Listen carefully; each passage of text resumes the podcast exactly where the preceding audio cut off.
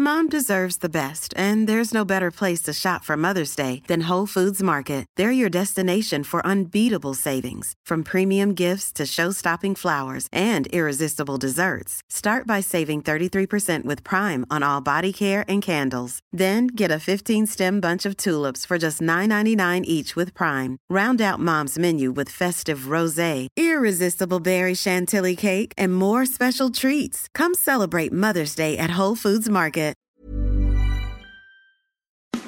It's that time of the week again, the Rugby League rant, fifth and last. Put on your headgear, chuck in your mouthguard and get ready for an hour of nothing but NRL talk.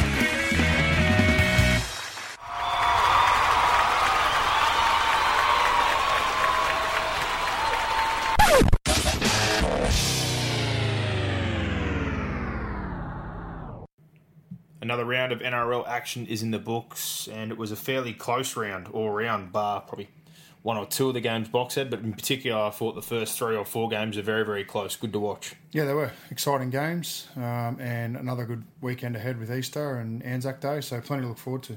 Yep, and I guess everyone just like ourselves will be very happy for the time off, get to watch plenty of football, enjoy company of family and friends, and have a few brewskis. Yeah, well, that's right. I think, depending on what's going on this weekend, we might be able to get a game companion going for the first time. Well, Friday night would probably be a good time. This year. The final rematch. So keep your eyes open for that. Now that some of the football duties have slowed down a little bit, there'll be a few more game companions coming up. We're going to try a few new different things, explore maybe a YouTube channel, maybe do some questions once a week or something like that on the YouTube side of things. But kicking things off, our set of six, any questions, thoughts, statements, whatever we have coming out of the round. I think the big thing, Brock, and it's been speculated for a couple of weeks, is the retirement of Greg Inglis being probably the hot topic the last couple of days and obviously announced yesterday formally. Yeah, well, we sort of had our say on it last week, I guess, on the podcast, just in relation to the fact he had a week off. He'd been told to go away. It was, obviously looked like he was going to retire, or he was at least considering it, so... I don't know what else I can say apart from what I said last week. I think it's a shame that a lot of people looked to kick him while he was struggling a little bit. A lot of those same people are now one lauding him and saying how great of a player he was. So it's funny how things change in a week. But look, let's not split hairs here. He's the best centre I've ever seen play. I saw Mal Meninga, but as an 8-year-old, that was the grand final in '94. So I didn't see Mal Meninga's career, but from sort of the mid-90s when I started watching footy pretty seriously up until now, he's by the length of the Flemington Strait the best centre I've ever seen. He played, also dabbled on the wing, started on the wing for Melbourne, played 5'8", played fullback. He's just a credit to himself, his family, the Aboriginal community. It's just sad that he didn't end up playing for New South Wales. I think he'll write an autobiography one day or a book, and he'll tell us the reasons why he chose to affiliate himself with Queensland, not New South Wales. It's been sort of... Yeah, it's been touched on, but nothing real solid in regards to why that ended up happening. But he caused us plenty of heartache as Blues fans, and... but he also brought you a lot of good moments as a Storm fan. I think the period from 2007 to 2010, I think that's probably the best we've ever seen in terms of form from a centre. What he did in the 2007 grand final, I think, was remarkable. The try he scored, length of the field try he scored in that game. He won a golden boot in that time. Melbourne won a couple of premierships in that time. He then came to Souths, was a leader in them, winning their first competition in almost 40 years. He's done some tremendous work off the field. He's had a few cock-ups, but there's not many of us that haven't had cock-ups in our time. So, excellent career. Is it the way you would have liked to have gone out? No, but sometimes you just don't have the right to choose the way you go out. I think he said it in his own words yesterday, what a career. I don't think he can complain. 263 games, 14 seasons, all-time leading try scorer for Queensland. I think that's the other thing probably I take early doors, and not just his club football. When he played for Australia and Queensland and those red-hot sides, any time the ball went to his edge, it was almost guaranteed to be a try. What was it, the Centennial Test, when Dad took us to the SCG and he threw that ball back over his head. Yeah. He'd only been at Melbourne for a couple of years, but I sparked back all the way to...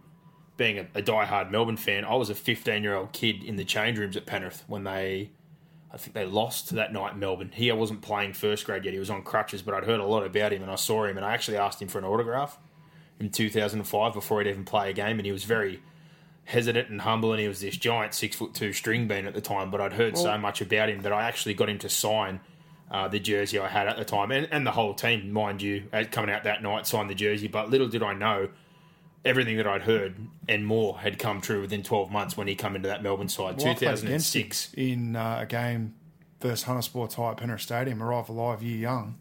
And he didn't do a lot. There was a lot of things said about this kid, a young Aboriginal kid. I think he was playing fullback at the time. Didn't do a lot in that game.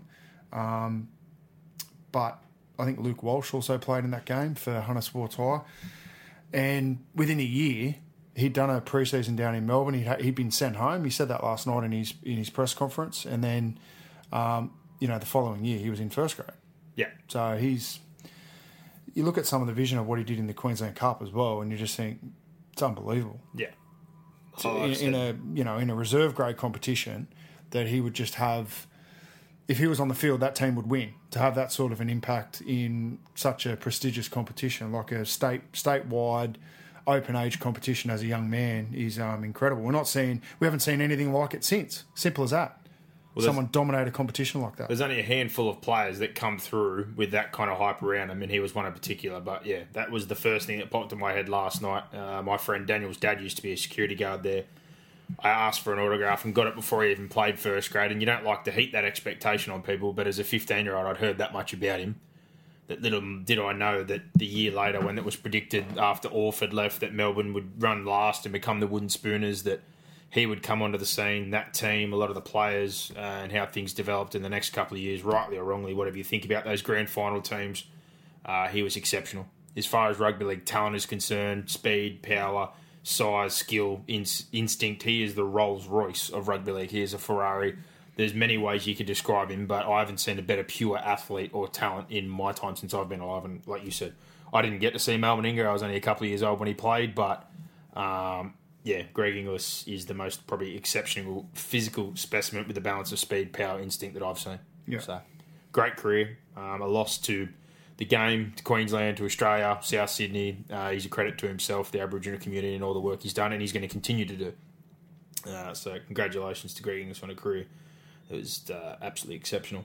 Point two we've got here, the Cowboys Storm game, and a bit of drama to come out of that one. You obviously messaged me bringing up about the eye gouge, and then obviously the big part that came out of it was the non-stoppage. The non-stoppage, I just don't understand. I know the ref said, there's a protocol and you have to do this, that and the other, but they bloody stopped the game for everything else. So if you got two blokes on the deck, out the back, doctors, all those trainers on the field, it shouldn't take a minute. It should be instant as soon as those two blokes were left on the ground at the play the ball to stop the game, and I don't think it needs to go any further. Well, they only dropped the two referees. To me, the touch judges are more liable than what the referees are, because then they're not actually having to watch the ball, watch the game. They could easily look back and go, "Well, Nene McDonald's leg's facing the wrong way." Mm. So, look, it was a little bit worrisome in the fact that it took that long to stop the game, but I don't have any sympathy for any of the officials in that game. No, neither do I. They should have stopped that game. I thought they'd lost control of that game well early, to be honest. And then to make the stupid argument, just following process. And, like, mate, there were three fucking officials on the field trying to stop the game, screaming at the referee to stop the game. And so, they said you have to talk to the touch judge. Well, the doctor and the yellow shirt... The touch judges knew. They'd already talked to the touch judge. Of course they had. And they stopped it for bloody noses and everything else. Like Peter Parr was screaming at one of the touch judges from the Cowboys bench. So even Craig Bellamy came out after the game and said, the game should have been stopped. Everyone knows it should have been stopped. Exactly. It wasn't rocket science. When there's two bodies left on the ground, collateral damage, you stop the game instantly. Ridiculous. So for that side of things, yeah. Well, the eye gouge, I find it astounding that he's got a fine for an eye gouge. Well, whereas you have Jared Wallace, who... shoulder charges and gets 2 weeks. How does a shoulder charge get 2 weeks and then you have an eye gouge, a blatant eye gouge, get nothing? Well, the issue I have here, and I know they're Queensland teammates and he chose not to put the formal complaint in Cameron Smith, and they all kind of... Well, he did put a complaint in on the field and then he retracted it. They bailed out of it, but that's what I'm getting at. I know they're teammates and they're going to play together, but it's not the first time he's done it. That's the thing. And he's got a habit of dirty play, and I think Josh Maguire is a fine player, and he plays hard, but he plays on the edge, and he does a lot of dirty shit at the same time. So one thing I don't agree with, though, people going, oh, it might have just been a facial between mates, this, that, and the other, and it's gone wrong. But I saw clear hooking of the fingers up into the eye. He's very, very lucky to get away with just, that side of things with a fine. And I know it was a teammate, and whether he was looking to mess around with him or not, it almost went horribly wrong. Yeah. And of all people, and I don't want to take this shot at him, he's partially blind in one eye himself from an incident that happened in a football game. That's something you don't do. Eye gouging is off limits. Whether he's your mate or not, I don't agree with it. He's very, very lucky. You're 100% right in that situation. But I guess at the end of the day, he's lucky. And then they said they had insufficient footage. Well, please. I think it was pretty obvious to most people.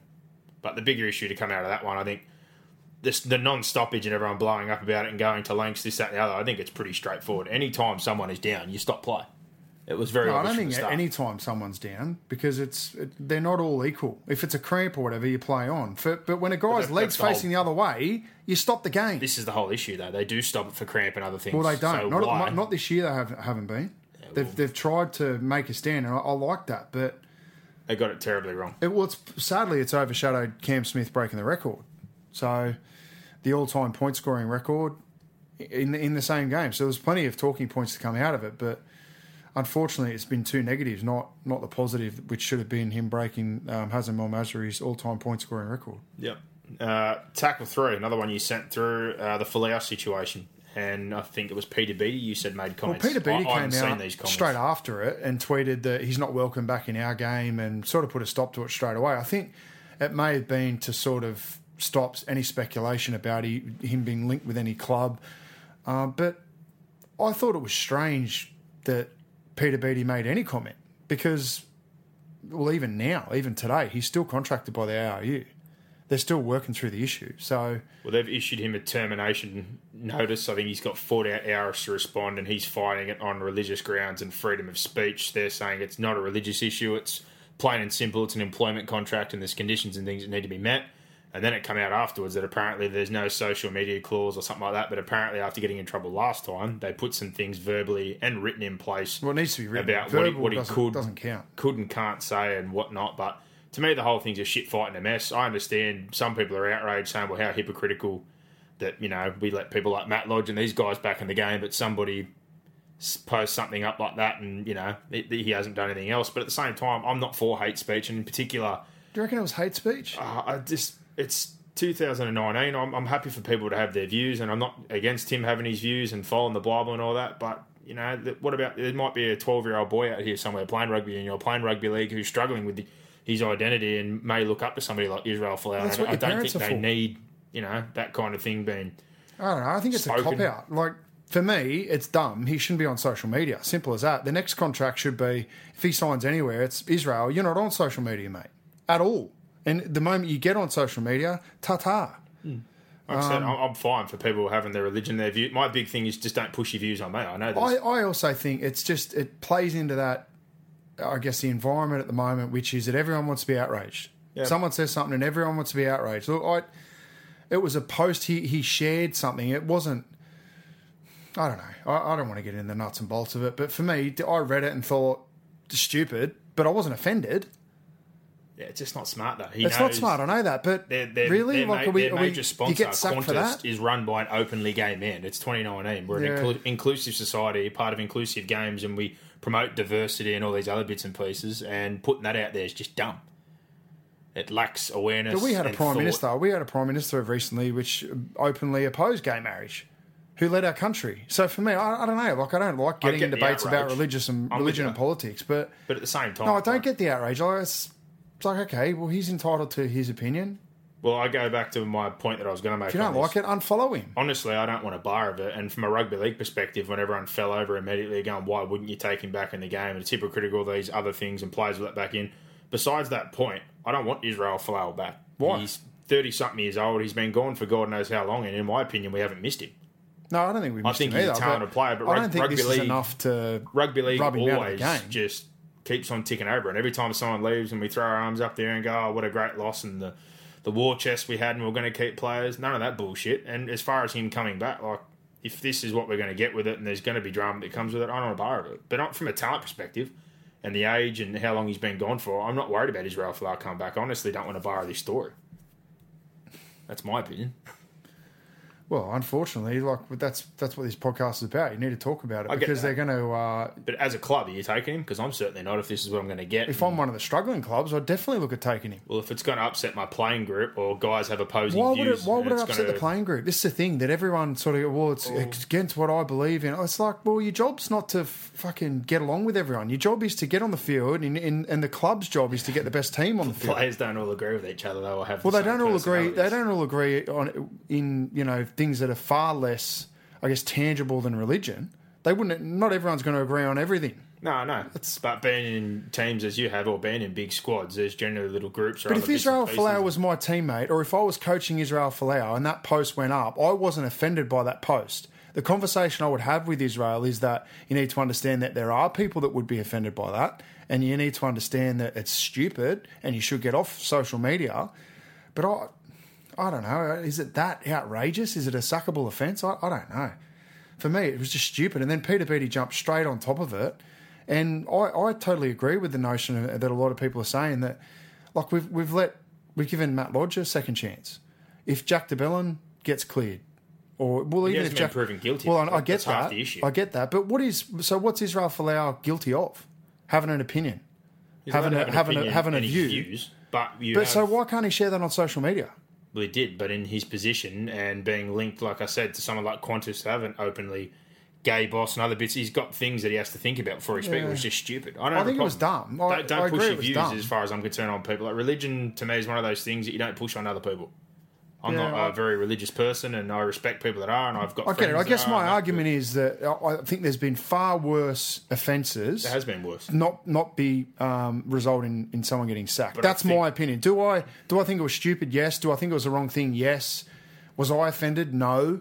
But that's me. On the flip, though, like I said, though, the influence on young kids and other people, and you don't know who may be struggling with something like that, who may be looking up to someone like Israel Folau, they're living in sin and they're going to hell. It's more the awareness. Like, just keep it to yourself. While you're in a contract, you have a beer once a week, once a fortnight. I wasn't offended by his post. Oh, mate, everyone I know is going to hell according to Israel Folau. That's what I mean. Like, I sort of laughed at it. I thought that's funny.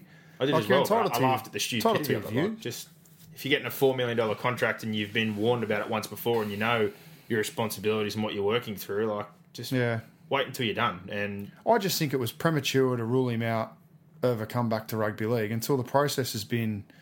I still think most clubs wouldn't be willing to touch him, but I don't know. I'm not going to give it any air, to be honest. And he's talking about walking away from union if it's God's will, and if that's what it needs to be, he will walk away and he won't play anymore and whatever else. So if that's what he wants to do, I think it's the strangest thing for me is he's been involved in league and union for the last 10+ years, and he's never even heard anything like this, really. But now apparently he's got church group and everything coming out of his own house, and he's changed from being a Mormon to maybe Hillsong or something. I don't know the finer details, but honestly, I don't really care. I think we've given this story way too much air, and people jump onto this stuff straight away when anything can link back to rugby league. I don't want to borrow it. I really don't. Yeah, if something comes of it, we'll deal with it then. But I get everyone's opinion on the matter, but I just don't understand why everyone's so offended by it. But everyone's got a different take on it, but I'm not losing any sleep over Israel Folau. Let's put it that way. That's the And I get, like, if you're gay and you're offended by it, I get that. 100%, you should be offended by it. Yeah, but to me, like, if I'm gay, I'm happily gay, if that makes sense. Like, who gives a fuck what Israel Folau believes? Because he's out there preaching, trying to drum up attention. I don't know. I just think good on him. Yeah. Let's not talk about it. I'm sick of it. Tackle 4. Newcastle Knights 1-4. Not a great start to the season. If anything, they've taken a step backwards. They look a bit flat. Their attack is struggling. But Nathan Brown, that performance laced contract, it's not signed for a term of years. It goes off a performance based and results. Is he under pressure is the big thing that's popped up this week. And then I think he's under massive pressure. The thing on the flip side of that I bring up again, though, like most of these jobs, who are you replacing him with? He's under massive pressure. They've got a gun roster and they're playing like poop. Absolute poop. They've lost 3 games in a row at home. They've had 4 home games, only won 1, which was round 1, which was, again, a close game. Nathan Brown comes out after that game and gives a little jab to Paul Gallen. What do you think of us now? Well, what do you think of him now, Gallen? Mm. He's been proved to be correct in the fact that Gallen said, that's fine, do that every week. And since then, they haven't won a game. So I think things are pretty dire at Newcastle at the moment, if you ask me. I think Mitchell Pearce's form is poor. I watch them. They're uninspiring. I don't think they're playing for their coach. The home field isn't really a graveyard. I've given them time. Everyone's saying, give them time, give them time, give them time, give them time. Well, the time's come. It's 5 years into the deal, 5 years into the rebuild, and they're still dishing up this same crap. And Manly, to me, like, Manly put the cleaners through them on Friday night. I would say put the cleaners through them. But they did. It was 18-0. They blew them off the park. It was 18-0. The first 20 minutes. After that, they themselves weren't exactly... They had a man in the bin, and they still couldn't win the game at the end. I'm not disagreeing with you, but I'd like to say that they're going terrible. I think they're playing poorly, but they haven't been blown out by anyone. They're struggling to find a way with attack. But I think the other thing with heavy changes and blooding some of these kids and finally getting salary cap and buying players, it isn't going to click overnight. Well, they haven't bought a 9, which is, you know, what we said at the end of last year. You know, everyone keeps saying, oh, you know, they've got some good 9s there, they've got some good 9s there, they'll come good. Like we said in our season preview, this is the year for Danny Levi. Well, the one I didn't get was buying Kurt Mann to play 9. Well, he's not a 9. It didn't make sense to me. That's what I mean. And where's Kurt Mann? I still think Connor Watson... Again, was either a 9. He's either a 6 or a 9. I thought they looked at the other night when he played at 9 than what they did with Danny Levi, in all honesty. But he's not a long-term solution there. No way in the world. You just run all your traffic at He needs to find a new Connor position Watson. Fairly soon. Well, I said this last week. They've got too many players that don't know what their position is. It's all well to have all this versatility, but if you've got, you know, you can't lock down your key positions, then the versatility is useless. I think it's purely a case of energy and effort right now, more so than talent. But that's the point. Isn't that the coach's job? But the players have to take some responsibility. No, I agree. I agree with that. But he's had 5 years. Yeah, and he's took them through an absolute shitstorm that nobody else wanted to deal with. And he had back-ended contracts and rubbish and a junior. But like, I don't think you can just stab a bloke. I've given him long enough. I think now it's him actually finally having a side. They've got to play better than what they are now.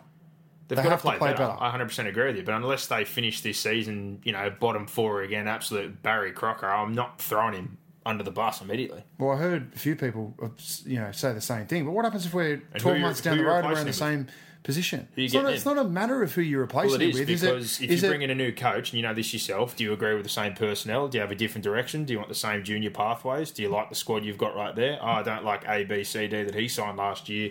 It's going to take another 18 months, 2 years for me to roll over these contracts. That's bullshit as well, because coaches have different opinions. You interview your coach and you say, look, we're looking for someone who's happy with this list, who thinks they can do a job with this list. If you're not happy with the list, piss off. And you'll employ someone else. Another rookie coach who comes in, and it'll be someone we haven't heard of, and potentially it all unravels and they go back to square one. Well, to me, they're not going well enough. I've got serious concerns about Newcastle at the moment.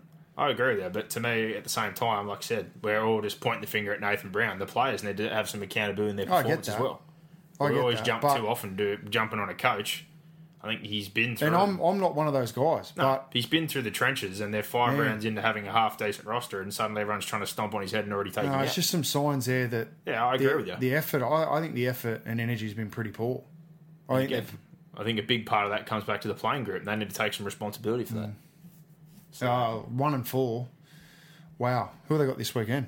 Titans, your mob. Okay. Up at the Gold Coast. Well, they lose that game. AJ Brimson is out, apparently. I think he broke his finger. And there was talk. Ash Taylor's been named, but there's talk that he may not play. He didn't finish the game last week. He's made a fucking paper mache. Jared Wallace is obviously suspended. So if they're going to get a win, and I thought the Titans were better last week, but still, if they're going to get a win, this is one of the weeks. Is it up at the Gold Coast? It is up at the Gold Coast. Yeah, well, good luck, Newcastle. Something needs to change quick.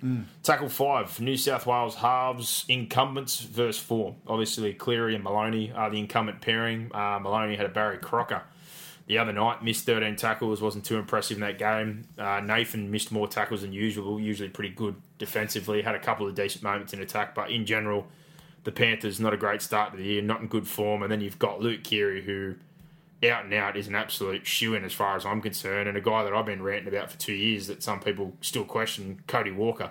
I wasn't really throwing him into rep circles, but saying that he's one of the best 5'8s in the competition, and this year, the way he started off right now, that pairing seems a lot more juicy to me than going with Cleary and Maloney. Yeah, I agree. I think to me, it's time to move on from Maloney. I think he did a job for us last year. Luke Keary is playing twice as good as Maloney. He's younger. He's playing in a better club side. He's playing with Tedesco, so he's got that partnership. He's playing with Cronk. I think he's learning an absolute heap off Cooper Cronk. You've got Corder on that side, Latrell Mitchell. Yeah, Keary to me has to play Origin this year. I don't think it's an argument. He's the first player I would pick right now. They can say whatever they want. He's in. Now, if I am picking Nathan Cleary, I have to pick Luke Keary to partner him. I don't think you can pick Cleary and Walker because I don't think Walker has that enough controllability in his game. So I disagree. I think Cody Walker could push a side around. Cody Walker, to me, when I watch him play for South Sydney, is one of the only halves in the comp, and something that Nath doesn't do yet, who plays both sides of the field. He's an instinct player. He's got the ability to run. You just said it, but he's an instinct player. He's not an organiser. What I'm saying, let me finish, is that I believe if you're going to pick Cody Walker, you have to pick Luke Keary, and you have to just punt the two halves. I don't think you can pick Keary and Walker. Point. I wouldn't pick the pair. And if you're going to go with... But I think Freddie is desperate to keep Nathan Cleary there because I don't think he last year, Gould, Fittler, even Ivan came out and said that if you're going to pick him now, you've got to stick with him. At the same time, though, he said that your form needs to be up to scratch or at least around par to be able to keep your position on. I think he's been okay so far, but I still don't think he's been outstanding. But this is where the question comes. If you saw players though in this sort of irresistible form, Keary has to be there. He's been the best player in the comp. I believe they make a great pair. They really do. And I look at Cody and the way he plays with Adam Reynolds. I think he is. Could Cody Walker be a 14? No, I think he's a chameleon, and that's what I was getting at before. Why do you think he's an instinct player and he can't play to a game plan? I think he can. Because for me, Tyron Peachey's he's not playing well enough to get that utility spot.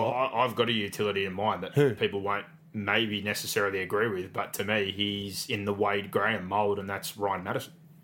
Ryan Madison, to me, holds an edge, plays at 12. We've seen him the other week with injuries, play six, play centre. Yeah, he's got that junior background. He defends in the middle. He can put a kick in and hold it. Like there's enough roles that he can do, but I'd have. Well, he's played everywhere from centre to front row. 100%. He plays middle, edge, halves, tight, and I know Peachy with that form as I'm talking about. To me, he's in that Wade Graham kind of mould. You can play him anywhere in a lot of those positions, I think he can do a job. I don't have an issue with that. I don't. My problem is though he can't cover 9. As if a half can't pass that dummy half though. Like I know Peachy, we say can cover all those positions, but technically he hasn't played. No, I'm saying 9 or Madison can't cover 9. That'd be my only issue if you're going to carry him as a utility. I'd be happy to carry Madison if his form's good enough as one of your bench forwards. I think his form's been great. Yeah, I agree at the moment, but we're still, what are we, 8 weeks away, 7 weeks away from the Origin sides? But it's interesting. I was all for it's got to be Maloney and Cleary, and Jesus, the way they're going now. Like watching them against the Titans, and I've watched them pretty closely. We saw the game live against the Tigers, but then seeing that game and watching that game fairly closely on the weekend, like the Titans dropped the pill. Penrith had a scrum with 7 minutes to go, going in on the 40, and they kicked it. It was awful. On play one. It was terrible. It was just disgusting. Like there's no composure. There's no control. And look, the week before, I thought they got very, very lucky against the Tigers. The Tigers just stopped playing for the last 10 minutes and allowed Penrith to snatch that game late. I thought if they don't win that, they've only got one win over Newcastle, which was a 50-50 win as well. Yeah. Well, plain and simple, I think the form right now of those two, I think the only saving... And they got murdered by Melbourne. Murdered. Yeah. The only saving grace is what you said before. I think for the Cleary situation, a couple of years in grade, only been 20, 21 years old, putting him with Keary, the fact he's been part of a series, that may hold him instead. Said it in our preview. James Maloney, for me, the way he finished the season, if I was Penrith, I would have told him, I don't want you to play Origin with the money we're paying you. And if I'm New South Wales and the way things are and the point and the players we've got coming through, I would have said to him basically by now, thanks for your service. Look, his form's going to have to turn around. I wouldn't pick him. I don't care about his form. From day dot, I would have, from a Penrith perspective and from James Maloney finishing the year and the goal of trying to win a comp and what they've brought in there to do, I wouldn't want him to play Origin. I know you can't tell a player you don't want them to do that, but from a New South Wales perspective as well, I think it's time to move on. I think Freddie put the writing on the wall last week as well when he said they haven't been a good pairing. Yeah, we've got players. Those comments got taken out of context a little. in that, you know, he said, look, they weren't a great pairing, but they got the job done, and I knew they weren't going to be a great pairing, and they've got to work on their combination, yada, yada, yada. But he's right in what he said. Like, there's another player I also think is playing better. He's younger and had a great year last year, and Luke Brooks. He's been good. That's exactly right. Yeah. So there's more players there. I think we've got options to move in, but the irresistible one and right Adam now. Reynolds. Exactly, and he's been there. He's still young enough, good kicking game. He suits that arena. So we've got options. It's just whether they stick loyal to Cleary and push forward with him. Yeah, but Maloney to me at the moment, right now, gun to the head, I'd pick Cleary and Keary. But, man, in the next month, Nathan Cleary's going to have to play some good footy because right at this moment, that's only just based on the fact that I think Cleary's going to be the seven moving forward for a period of time. And I totally err on the side of we picked him last year young and he did the job for us, so I think we're going to stick with him at least for the first game. But, man, if his form regresses at all over the next month or sort of stays the same as it is at the moment and the Panthers' results don't improve, he's going to be under enormous pressure to keep his position in the team. Well, plain and simple, right now, Cody Walker keeps playing this way, as does Luke Keary. To me, you can't resist that pair. And someone asked me earlier, are you worried about Cody Walker defensively? And I was going to say, well, you pick James Maloney time and time again. That's the strength of Nathan, so, a massive strength in that he's defensive. You tell me you're worried about Cody defensively, I completely disagree with you because James Maloney misses more tackles than anyone in the comp and we've picked him time and time again. Yeah, so I'm not concerned about Cody. No argument. All right. 6 tackle, last one. I know everyone's getting sick of hearing this one from me week in, week out, and the set of 6 has gone for quite a while, especially that Israel Folau thing, but the injury crisis continues. And, again, bad injuries. Yeah. Not just, you know, oh, this is a strain or this, like Joe Tapine, first game back after a broken thumb, now looking 10 to 12 weeks. They thought it might have been a leg fracture. Turns out it's just a high syndesmosis, but there's nothing you can do about it. The Nene McDonald ankle dislocation / fracture, 4 to 6 months. That was just horrendous. Then he sat there so casually when it happened live that I thought he was just tired. And then when they slow-moed it and I saw his leg on back, I was just like, Jesus Christ, that's just ordinary. And Aiden Guerra, broken leg or ankle, something like that, around the same kind of level. He's looking at 3 months.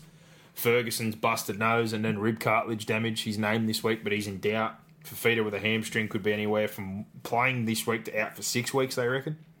They're not sure yet. Yeah. AJ Brimson, he's only just been back from his shoulder reconstruction. Now he's got a broken finger. He's going to be out for a couple of weeks. Isaiah Yeo has been named, but his shoulder, they heard a pop. That could be something we don't know yet. Penrith are playing close to their chest because they've named him.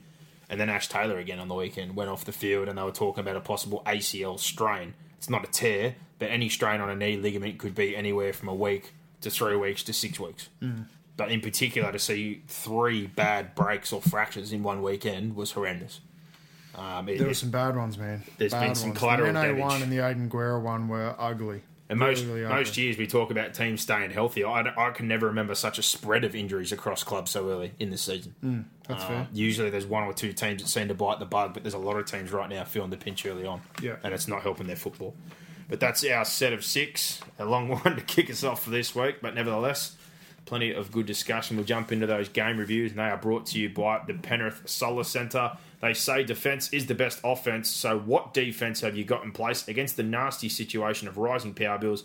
Penrith Solar Centre is Western Sydney's leading solar specialist, and whilst you have little control over your team's outcome, the expert team at PSC is devoted to giving you control of your power bills back.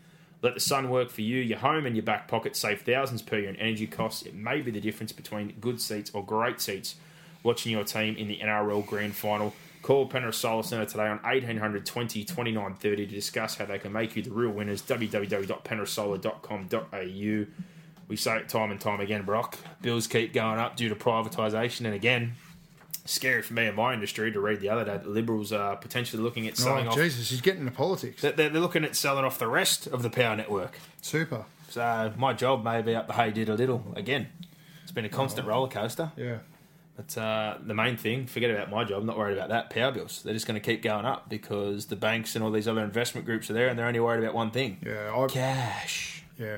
I'm with AGL at the moment. They're doing some good things. They're doing some promotions with the solar panels. So they have like an hour of power every month. And if you meet the targets for that hour, you get a $20 discount on your power bill for the month, which is pretty cool. I reckon it's all right. Well, again, so we sign up for it and do it. Just turn everything off for an hour. So it saves us $20. I mean, it all counts. It's free cash, especially with the wife off on maternity leave at the moment. But well, I think on the flip side of that, we live in Penrith in the summertime. It's an absolute scorcher. Like I said, our bills at home, in particular with the old man, were close to $1,100, $1,200 with all of us at home. He cut them in half because with the system just cranking all day, we just ripped the ducted aircon, the pool pump, all those bits and pieces, and it was all getting paid for because of the panels. So, especially when you look at... Well, he's got a bigger system than mine. I don't have as much roof space. But they quote you on that anyway, so they'll give you an idea of how much you can save and all the percentages and the bits and bobs. So I talked to Jake and the lads there. But game reviews from the weekend, Brock kicking off first one, the Broncos versus the Tigers. They went down 22-16, and to be honest, in the first half with all the ball, all the territory, the possession they had, the first try of Gillette with that kick back in field, I thought maybe they're on. Maybe they're going to do it tonight. Maybe we're going to see something. I thought the Tigers showed some good resilience defensively and getting out of yardage and just bunkered down. They're a real gritty side. I think we know what they are. But Brisbane, for all the blowing opportunities, lack of creativity from the spine, too many one-outs, and then that Jack Bird dropped. I remember sitting there at the time, actually speaking to Vaughan. He sent a text message saying that's a sliding door moment. And the Tigers score right before halftime off Cheekham, just winning that ball in the air and getting an offload and going 8-6. And just thinking to myself, this should be 20-0, something like that. At least 3 tries on the board for the Broncos, and they haven't found anything. The Broncos' effort was there. They were good. They had plenty of enthusiasm, but their execution wasn't. Simple as that. And every time they Matt Lodge was cocked horrible. Up, they then tagged a penalty onto the back of it more often than not, flipped the field, and the Tigers just took their chances. A lot of the tries that the Tigers scored were ugly, gritty, but they hung tough. You've got to love their defence, though. Their D's great. But, look, Brisbane bombed a stack of tries. They could have won that game by 30 points. It could have been a 20-point game at halftime. But it's cost the Broncos dearly. That's one that got away. I think the Dragons game was one that got away, and both of those come down to their execution and their knowledge of how to run a correct field goal set. They were both horrendous. The one against the Dragons where Asako got lost, kicked it dead. The Dragons go down. Norman kicks field goal, cost them the game. This time, an Andrew McCulloch pass hits the ground. There's no direction. Yep. Asako's not even in there for the kick. He was out on his wing. Anthony Seibold said those sets are on Anthony Milford, and you'd think a guy getting paid $1 million. Yeah, I think that's a cop-out as well, but everyone needs to have accountability. Everyone should know where they're trying to go for that. They know, okay, we're trying to get to the right post for the left foot kick or the left post for the right foot kick or whatever it is. Everyone in the team knows where you're trying to get to on a field goal set. You know that as well as anyone. Well, I'm done with the experiment, and I know he's pushing with the halves, and they've paid him to be a 6, but I always thought he was a fullback. So, to me, I'm putting him at fullback. They need a spark. It needs to come from somewhere. And who are you playing at 6? It's certainly not coming from Darius Boyd. Boyd, I thought, was good in this game. I think he was better, but I still don't think there's enough spark coming from the back of the field. He doesn't hit those sweet lines. He's not quick enough. He doesn't trouble me on kick returns or popping up into the line. I think him playing at 6 with the way he passes and sitting out in that edge with less kilometres in his legs, can they run at him? Yeah, but I think he showed last year when he played in the centres for those games to Wayne Bennett that defensively he was solid. Yeah, something needs to give. I think Nicarima at times does enough to show me that he can play as a 6, not a 7. But again, they still lack a pure 7 full stop. But something has to give. Yeah, fair. And I want it from the back. And I know we could put Azarko there and change things up a little bit, but I still think him on the ball playing side of things, even though he's got a junior background at playing 6, is more of a pure runner and probably less of the ball playing option from fullback than what Milford could be. Yeah. But I think they've gone with the same lineup, and the talk was he was going to wait 8 weeks before reassessing. So I'm expecting the lineup to be exactly the same this week. It was interesting hearing Gus talk about it last night on 100% Footy, and I agree with what he's saying. I think there's some massive overreaction to how Brisbane are going, but the fact of the matter is that they've lost at least 2 games that they should have won. So that's a concern. If that continues, particularly for the next month, they are going to be under pressure. Well, to make early on, even when you are working through things, like you said, you need to close those games out. You do. If you jag a couple of those ugly wins, once things do click, and I think for them, maybe now all the talk about players going to Origin may not be the case, may leave them a nice run during the Origin period, depending on who they're playing, to find some form and string some wins together. But the thing is, prior to that, I think they need to at least be 50-50 or 6-6. Well, the fact is, if you lose a stack of games, so they've gone 1-4, you need to flip that. You need to go 4-1 for a period. Exactly. So now the challenge is for Brisbane. Like they're now going to Canberra on Sunday afternoon. I'll tell you what. Canberra have changed. Our concern over Canberra pre-season and saying you need to get your defence right, they're at the moment the best defensive side in the competition. They've completely changed their whole attitude as a team, full stop. Their mentality, their attitude, their culture of their side defensively, their effort.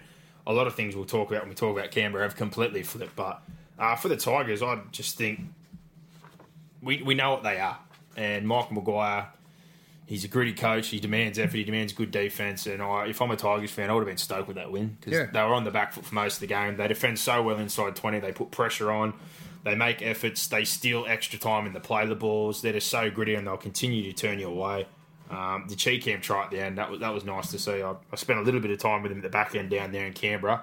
He's had a real rough time in first grade. First 3 years, signed as a big prospect to Manly, had ankle surgery, elbow surgery and his shoulder, flicked from there, and while he's been at the Tigers, he's had three different coaches, but it seems now he's finally got a solid spot last year under Ivan, and now Madge Maguire, who doesn't like to play with a utility or a hooker off the bench, likes four big bodies, is looking at him as his utility forward / back row centre, and he's found a home. Yeah. So that was a really good moment for him the other night. But I thought Luke Brooks was great. I thought just the effort from the side in general. Alex Twal is one of the better young front rowers up and coming. I thought he was outstanding as well.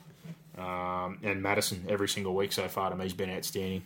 Broncos, Payne Haas, big first game. Yeah, very big first game. Huge minutes for the size. The man's got a great motor.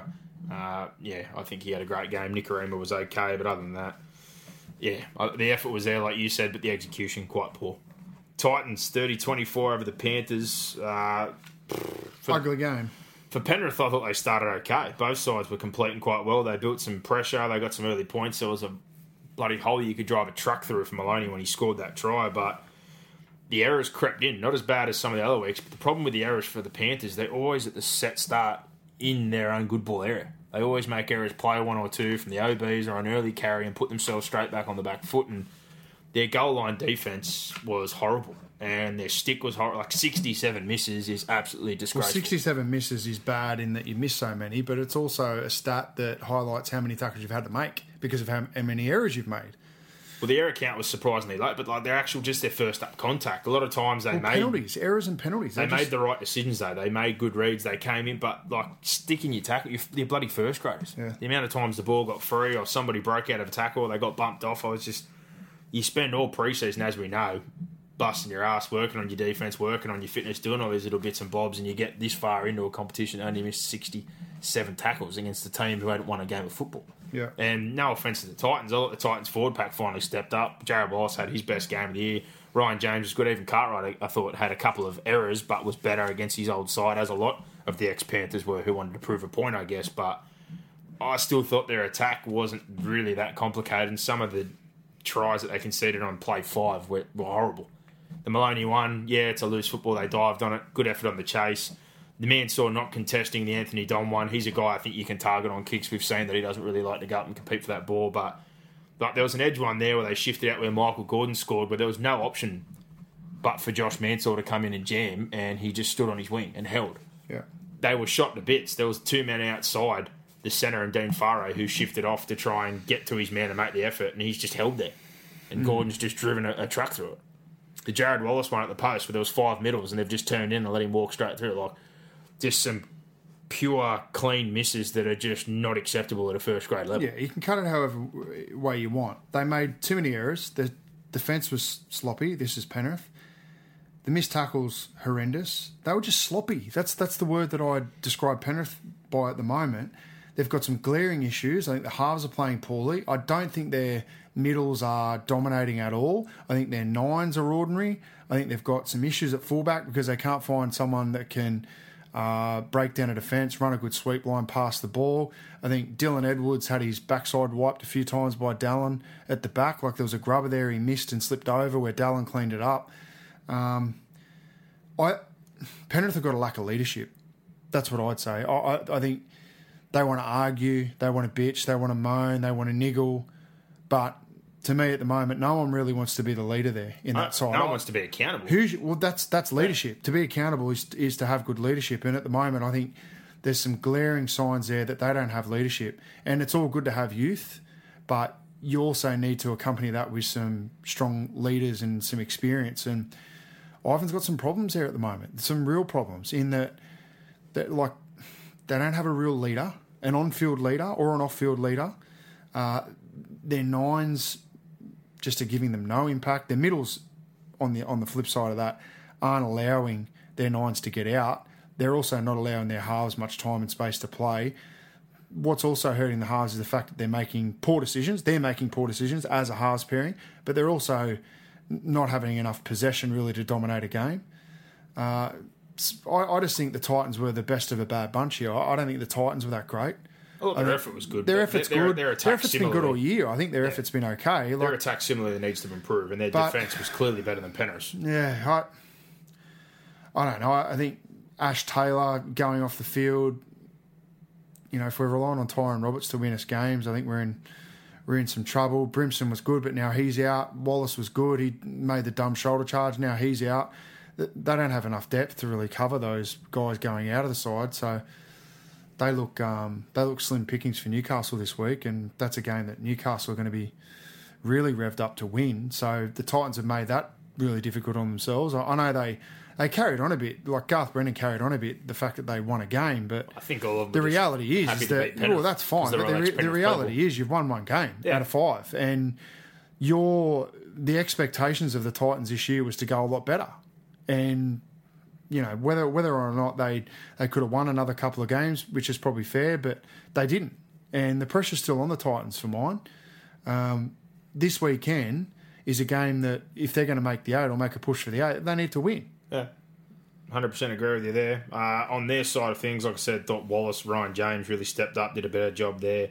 Michael Gordon, game 250. He's been at a few clubs, but he's a solid footballer. He's a great footballer. Yeah, I didn't think he started the game real well, but as the game went on, he warmed into it. Quite enjoyed the mic'd up and then the shoey and the beer after the game. I think it may be his last season before he moves back home. He said that last year, but staying around for you guys I don't think was a bad thing, but been a great footballer for a long period of time, and I thought he had a pretty good game. Peachy, I think that was his best game of the season as well. Surprise, surprise, against his ex-team. Yeah, well, for the Penrith side of things, see it more consistently. The most consistent player I think this year for Penrith so far for me is James Fisher-Harris. I thought he had another good game.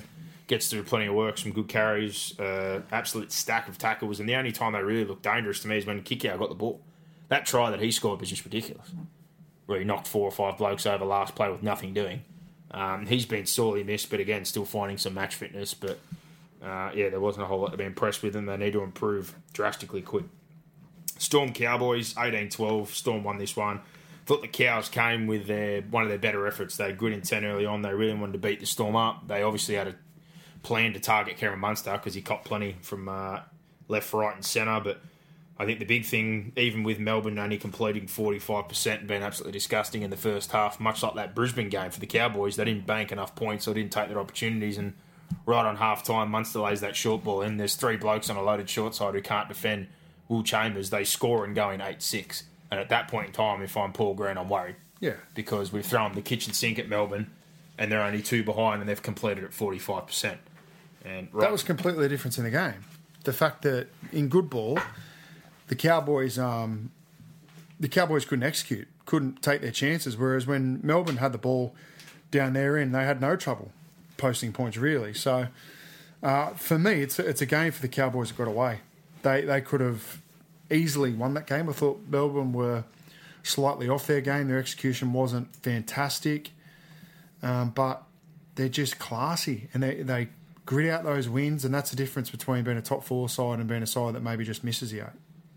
And this is exactly what we said at the start of the season. And again, these few teams that we tip every week and you just rely on most of the time. Souths found a way to win, Roosters are finding a way to win, and the Storm are finding a way to win. Yeah.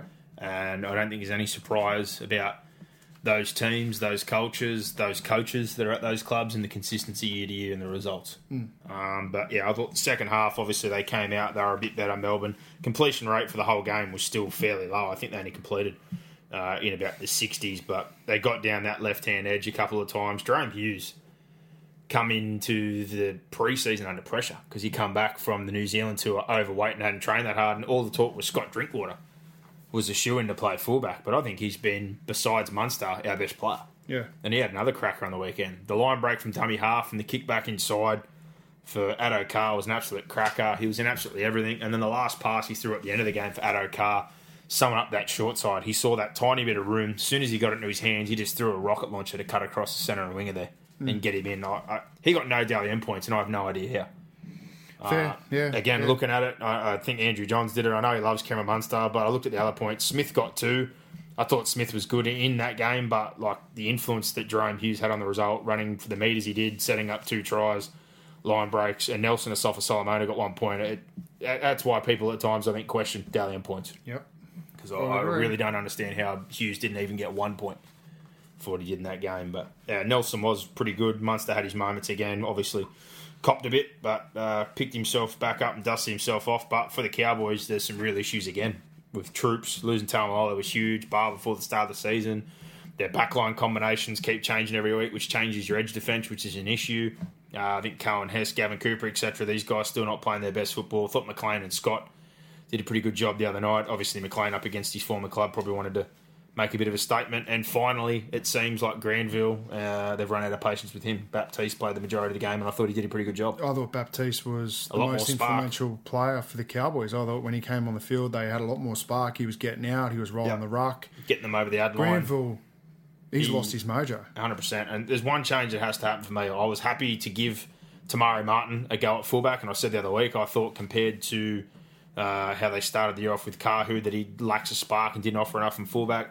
I've seen enough right now from Tamari to know that that's probably not going to work. But Ben Hampton. Yeah, Ben Hampton the one. Ben Hampton played a couple of games there. He's got the speed. He shouldn't be playing on a wing. He's too small to be playing on the wing. Put him at one. That's a change that needs to happen. I'd agree with that. I think Tawala coming into the centres wasn't a bad thing. He's young. That's your future moving forward.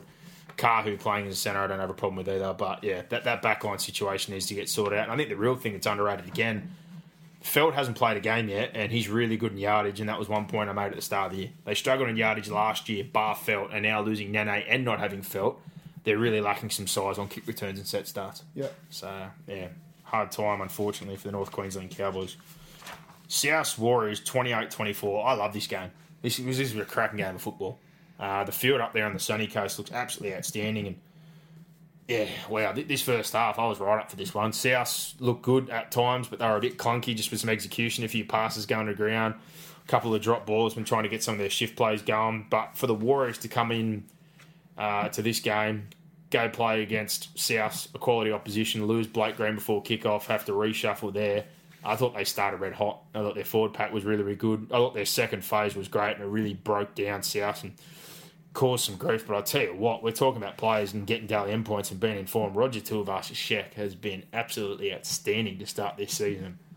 Every time he gets his hands on the football, he's just incredible. Yeah. He looked likely at any stage to step somebody out of their shoes, break clean through the line. He had the ball in two hands. Like he's just an absolute ball of energy. And said it the other week, like they lacked energy in their forward pack, and guys need someone to get behind. We're talking about leaders, or someone like a Penrith needs at the moment. Roger Tuivasa-Sheck, regardless of how the scoreboard turns out for the New Zealand Warriors week in, week out, he is a leader. He is an outstanding footballer. Yeah. This is a game they should have won. 100% they should have won.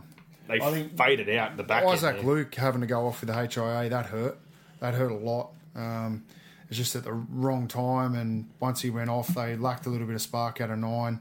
And just that leadership and composure and how to close a game out. I think errors just crept in there because they had a real high completion rate, and South was down, and they managed to find themselves in the game still.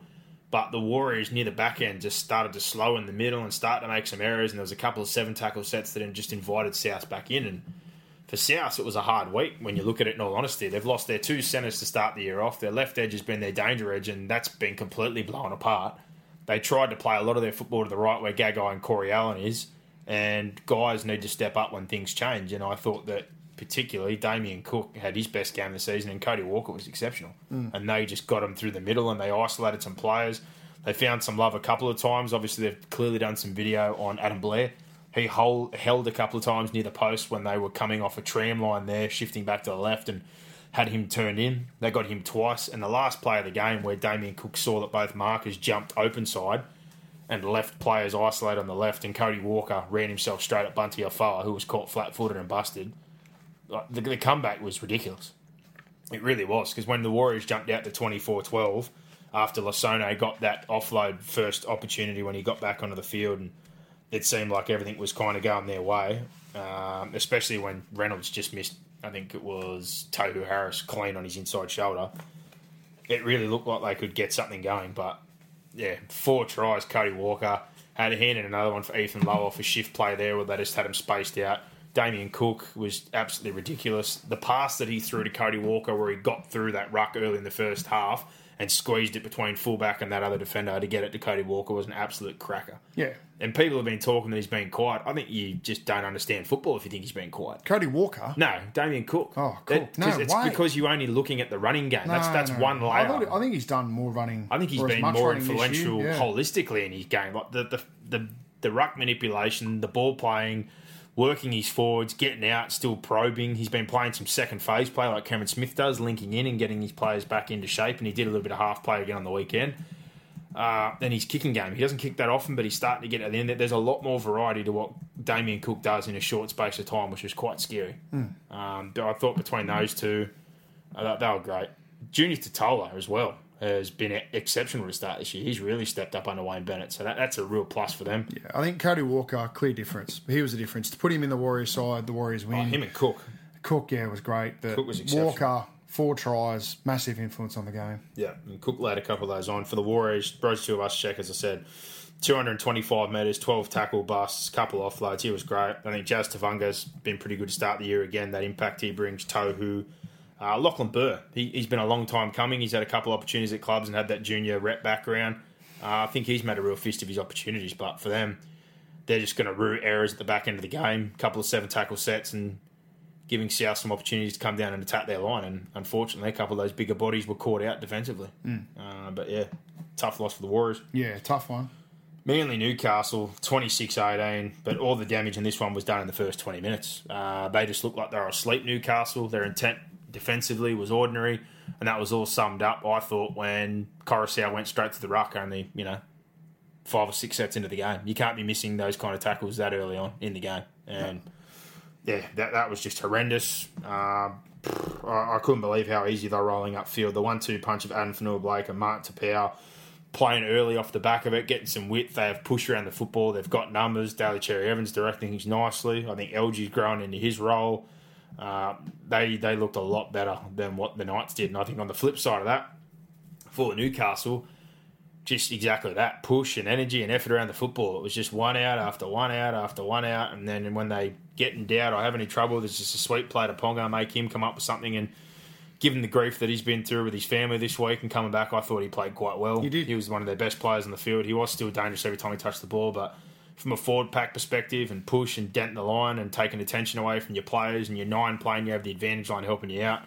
They really lack spark and they're way too 1 out. And it puts extra pressure on the halves and Ponga to generate something. I thought they looked much better when Watson moved into 9 at the back end of the half and actually started to work the ruck a little bit and keep the markers accountable. And Daniel Safidi was one of the only guys for me that came on and had some spark in his carries. He bullied his way over the line a couple of times. He got some quick play of the balls. He helped David Clemmer out somewhat, but the rest of the forward pack, they need more. Jesse Raymond hasn't been getting enough football for mine. He came found it the other night and you could see why. We liked him so much last year at the Sharks. Very dangerous, broke some tackles. He just doesn't get enough footy. Very aggressive runner. Does not get enough footy. Yeah, he had to come find it the other night because for the first 4 or 6 weeks or so, it just hasn't been getting to him. No. So they've got a lot of things they need to work on, obviously. I think Leno's kind of struggled in that setup so far. Hooker, like we said. But in general, it all starts with your forwards for me. Their forward pack defensively. He's going to be better as well. Well, again, he's playing off a busted forward pack, in my opinion. They need to get him some ruck speed and generate something. But their attack, they asked a lot more questions last year, I thought. That's what I'm saying. I've got massive concerns. Their sides got better and their attacks got worse. So, yeah, something's got to change. But they had more than enough. I think the harder part is the first 20 hurt them, but they had more. But also leaking that many points. You can't leak points like that. Exactly. But in the first 20 minutes, you can't do it that early in the game because for the rest of the game, was over. I thought they had more possession and opportunity than Manly. They had 30 tackles at one point inside 20, and the only try they could come up with is Aiden Guerra crashing over from dummy half from 1 metre out. They had a hit and hope try that was denied later in the game where Edric Lee put his foot out and had a bunch of combination offloads come together, but it was all in vain. And to really sum up the night was when Adam Finua-Blake literally drove a Mack truck through, the back on the inside there when he was dropped under and none of the players tied in to cover the space. Mm. That was disgraceful. Yeah. He eventually got sent off, enjoyed himself, waving to the crowd and having a bit of a laugh as he went to the bin when he got pierced there. I'm not sure if he was charged for that. I'm pretty sure he was named this week for hanging the arm out there. I didn't think... No, he's going to the judiciary to challenge. He's going to the judiciary. He's been charged, okay. Yeah. Again, I just thought that was silly. I didn't think there was a whole heap of malice or aggression in the swing, but he didn't need to stick his arm out when he was slipping. It was just dumb. But Daly Cherry-Evans, 200 first-grade games. He had a cracker, I thought, the other night. Jake Trbojevic, exceptional again, and Adam Finua-Blake, despite that stupidity. And again, their goal line defense, Manly, that's back. Had some questions over Desi going back there, but there's a bit of fight back in that Manly jersey under Des Hasler. Yep, some good signs, but for Newcastle, Ponga was good. Thought Clem, as usual, got through his work. Safedi off the bench, but they need more help in their forwards. And their attack definitely needs to open up. They need to be a little bit more risky, move the football, more push, some more early shifts, get to your back rows, play at halves, change the point of attack. At the moment, they're just doing none of that. Something's got to give. Yeah, absolutely. Roosters, Cronulla. This was a weird game for me because I honestly thought Cronulla were right in this, and this game went back and forth. They were right in it. The Roosters, again, similar to Melbourne, had a poor first half and had plenty of errors, and it cycled for a bit there, back and forth, where they were attacking each other and turning each other around, and things didn't look too bad. And then suddenly that offload on the ground, picked up, they sweep around, Kiri cuts through, back on the inside to Cronk, they get a try. Sharks, again, have their opportunities. Britton Nakora goes through, Bronson Cherry drops the ball when he could have scored a try and offloaded there. Couple opportunities gone begging, and then right on half-time, Johnson, probably the changing point of the game, putting that kick in with 30 seconds to go made absolutely no sense. And then the outside backs on that edge, like Luke Keary, I don't know if Latrell caught or Tedesco who did, the vision, next play right on half-time to see that they had their backs turned or were a bit tucked in and put that kick in, that was ballsy. Mm-hmm. I know it has no implication, but to just throw that out there and see that, like that's the kind of vision we're talking about in the form that you can't ignore. And Latrell Mitchell is an absolute Ferrari to go score that try. That would have been heartbreaking for Cronulla, given the first half and how poor I thought the Roosters were, particularly holding the ball. Hard to argue. Yeah, look, this game changed on the halftime try. Then they came out. The 10-minute blitz. Yeah, it was 3 tries. 24-point blitz in 6 minutes, essentially. The last minute before half-time and the first 5 minutes of the second half. Up until that point, it was a very high-quality game. John Morris said at half-time, he said, look, I think we've bombed a few chances in the first half. I just want to see us go out there and compete and try and get that first score. And the Roosters just went bang, bang, bang, and that was it. So, look, I think for probably 60 minutes of that game, Cronulla competed really strongly, and for a 20-minute period there, they leaked like a sieve, and the Roosters really put it on them. But I don't think Cronulla's not going to lose any fans. They're missing a lot of players. Yeah. The Roosters were good in patches. They're going through a hard spot right now, the Sharks. The Roosters seem like they can just flick a switch at the moment and score tries the talent at will, basically. It's in that team. We've said it before. They've potentially got, well, we know, they've got the best centre. They've definitely got the best centre. Yeah. They've got the best fullback. They've got one of the best nines when he's on the field, and then they've got a guy who's a great backup / utility in Victor Radley. They've got one of the best back rowers in the comp. They've got some of the most underrated middle forwards, and they're still missing Jarrad Rea-Hargraves. Right now, arguably the best half in the comp in Luke Keary, form-wise, and a veteran and one of the best halves in the comp in Cooper Cronk. They've got talent everywhere. They've got individuals that can bring out these moments. The crazy thing is they work well together, and whenever something clicks like you're saying, it's dangerous. Yeah. But that blitz and how that came about, it was almost a mirror, though, to start the second half. Britton Nakora again goes through, passes to Bronson Cherry, and he drops the football. 2 opportunities gone begging, and then it was just one after the other there, and it was over. The Keary just dropping Latrell under, too easy there, and the offload for Tedesco. Then they get a penalty on the back of that, and Cordner just simply runs into contact, and they fall off him there. And then the Manu try, where he draw the through players in, and Ikavalu's finished. That was absolute class. Mm. And again, just shows their depth, missing Morris and a couple other players and Ferguson moving on. But again, another win. Yeah. And so they've only coughed up round one. Apart from that, they're on a bit of a roll, aren't they, the Roosters? The crazier part is I'm sure Trent Robinson would have been angry with the way the game finished because they fell asleep somewhat at the back end. They leaked garbage time points. And those 2 tries in particular, they conceded on their right edge with Morris going through and then setting up the second one. They were both quite poor. The last one to Williams, offload off the deck or whatever on full time was ugly, but yeah, real tough period for Cronulla. Like I said, if I'm a Cronulla fan, I'd be happy. There's been a real turnover of players. There's good young blood there. Britton Nakora looks good. Bronson Cherry's only going to get better. You've got to remember he's only 18. I think the Brayleys have both been decent. Jaden's taken a step forward this year, but just injuries. Wade Graham's still not there. Luke Lewis gone. Gallen missing a couple of games. Johnson's been in and out. Fafita goes off on the weekend. Moylan being out, it hasn't been too friendly again to start the year for the Sharks. No, that's fair. But plenty of young talent there. They'll get those players back and they'll be better. I'd be excited. I've got some great young players. There's some real good prospects there who are doing a pretty good job in first grade that I'd be really happy with. Moving on, this one doesn't need a whole lot of explanation. Dragons, Dogs, 40-4. I think the big thing here for the Dogs, like we said, younger side or some guys throwing together. still learning their way and trying to build them up for the future. They've had a big 2 weeks where they've really put in a good effort after a poor start, but they just came up flat in round five against the Dragons pack, who I thought was the difference in this game. They absolutely blew them off the park. Vaughan in particular, leading from the front. Frizzell now that he's back in the side. I think Laurie and Host are finally starting to show a bit more of what we needed to see for those guys to be better contributors, and it's only scary to think that with Corbin Sims potentially coming back in, and he was good in his first couple of games, and we don't know what's going to happen with the Jack situation, but if they get all their blokes back on the field and they've got contributors, their forward pack's looking really, really good. Second week in with the spine being settled, I thought that looked better. Both halves come up with some try assists. Benny Hunt, good kicking game. That left edge of Laffey, he's been really dangerous to start the year. He can throw a silly offload at times, but he's on fire. He's got a great combination with Jordan Pereira.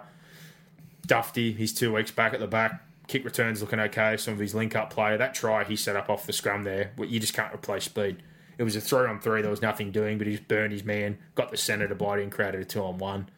And there were some easy tries there, obviously, off some drop ball by the Bulldogs, but I honestly thought they were just bullied in this game. And they got a late try, bit of a consolation, but everything to me goes back to the Dragons forward pack. They absolutely just blew the Dogs off the park. Yeah, absolutely, they did. Cam McInnes also not getting enough credit the way he started this year. They just didn't compete. Yep. They did not compete. Mom deserves the best, and there's no better place to shop for Mother's Day than Whole Foods Market. They're your destination for unbeatable savings, from premium gifts to show-stopping flowers and irresistible desserts. Start by saving 33% with Prime on all body care and candles. Then get a 15-stem bunch of tulips for just $9.99 each with Prime. Round out Mom's menu with festive rosé, irresistible berry chantilly cake, and more special treats. Come celebrate Mother's Day at Whole Foods Market. Flat week. And they made errors in their own end when they had chances. Look, they didn't take advantage of them, but I didn't think the Dragons gifted them many chances. I'll tell you what the Dragons did really well. They kicked well into space and they defended the Bulldogs' wingers very well. They identified the week before. Well, they made a point of Ockenbaugh and Meany. Yeah, they busted them up. And on the first two tackles of every set, particularly when the Dogs were coming out of yardage, they just smashed their edges from dummy half, which was just good coaching. And then on the back of it, I thought they were patient in attack. They didn't try and push the pass. They didn't push the envelope too much to Dragons, and the points came late in the game. I'll tell you what, from a New South Wales, again, we talk about the forward pack perspective. If David Clemmer and Vaughan aren't the first two front rows picked right now, I'm not here. I'm really not here. I think on that kind of note as well, you'd think Frizzell and Cordner would be the back row again. And with Jack DeBellin, whatever's going on there, he's clearly not going to get picked regardless of what the case outcome is there. I think Dale Finucane's probably earned that spot, to be honest. I know Jake Trbojevic is there. However, which way they want to work it, I think both of them will be in the side. Whoever starts at lock or one of them being in a tight rotation. Yeah. But, yeah, I think Vaughan and Clemmer have been exceptional, but in particular the last 3 weeks, and even after going off injured on the weekend, he was incredible. He's racked up 8 daily end points in 3 weeks, and I think Corey Norman, Ben Hunt starting to work well together, getting that combination back from that Broncos time in the 20s, and Cameron McInnes was very close to getting that job last year. Clearly, Damien Cook's a great player, but I tell you what, he doesn't get much credit, Cam McInnes. He's a good footballer. Yeah, just goes and does his job, doesn't he? He's getting better with his attack, starting to pick his times to run a bit more, but yeah, he's looking When's he off contract, Cam McInnes? I'm pretty sure he signed an extension last year, so he's not going anywhere. So he could be one that Newcastle Knights could look at. Definitely need a 9, that's for sure, but good one for the Dragons, and after a rough start to the year, 2 golden point wins in a row and a nice blowout to build the confidence, 3 in a row. Moving into Manly this week, which I think is going to be a great game. Yeah, we'll both playing Manly playing great footy. So looking forward to that one. And the last game of the round, the Raiders versus the Eels. I was really, really looking forward to this one. The Eels I didn't think were, I wouldn't say bad. They had some opportunities, but they just really pushed the envelope. They were flat. They pushed the envelope. They tried to get a couple early shifts there. They looked like they had something cooking, and they just made some errors and put themselves under pressure. The crazier part for me, and the thing that I'd still be happy if I'm an Eels fan, is they defended their line, I thought, for almost 25 minutes of the first half. The sad part is when they finally broke after defending their errors so much, it was a silly just crash over from a front row. They only completed 19 sets or something the whole game. It was dreadful. So they completed. They got exactly what they deserved. 100%. And I guess, again, Canberra, on the flip side of that, we speak about, I think their attack was okay. It wasn't great. They scored some scrappy tries. But the more impressive thing for Canberra this year is just all the things they never used to do. They have line speed. They're fit. They're effort from marker. They hunt from the inside and pressure halves and pressure forwards. And they get off and they win their rucks. They're a lot more gritty. Their edge defence has always been a problem. They address that now. They play up and in. They play hard. Jack White. Well, the thing is that they're all doing it. Exactly. The problem in the past has been that it's been just attitude all around that. Just players doing different things, and there's been no organisation. They'd be caught flat, or they'd get lazy at the end of the games, or things seem too hard. They're hunting as a team now. They look fit. They look fit, and they look hungry, and they're angry. It's great. Mm. They had aggression in all their games so far, and they want to get. It's easy to have aggression when you're fit. You can't have aggression and waste gas and, you know... They were a team in the past, though, that wanted to beat you with flash. They didn't want to get into a grind with that. Right now, they're willing to get into the grind. Yeah, and I agree. I think they're still working through their spine, as we've spoken about. They've got some talent there, but once they figure out their attack a bit more, they're going to be a real problem. They are. They've only conceded 44 points. They've got 2 shutouts so far, and the only real blip on the radar was against Melbourne, and I didn't think they were that bad in that game. They weren't. I thought Melbourne, the problem was that left edge just got caught out early on a couple of times because Melbourne were smart enough to identify a weakness, but... You're playing a pretty good side. Yeah, Canberra. Any concerns about in the off-season so far, they've completely flipped it around. Yep. Bateman, Lighthead... At this point in time. Yeah, 100%. Yeah. But again, looking at an origin influence, I don't think they're heavily affected, bar probably Papali. Mm. So if they get these wins up early, which they usually struggle to do, and get through origin basically untouched, you'd have to say that they're definitely a team that's going to feature in the 8, unless injuries creep in. And... Talk about Caesar and people going, would you bring him back in? He's earned no right to hold that jersey, and while they're winning and Sam Williams is doing the job, why would you change it? No, you wouldn't change it. No way in the world. I thought Hodgson was good, kicking and control, plenty of tackles there. Bateman, as we know, he's been great the whole way along. And again, Charles Nickel Klogstad, he's been a great pickup from the Warriors at the back there. He's done a really, really good job. Just ultra impressed with Canberra as a whole. Really, really am. Yeah, 100%. But let's see him be consistent with it for me.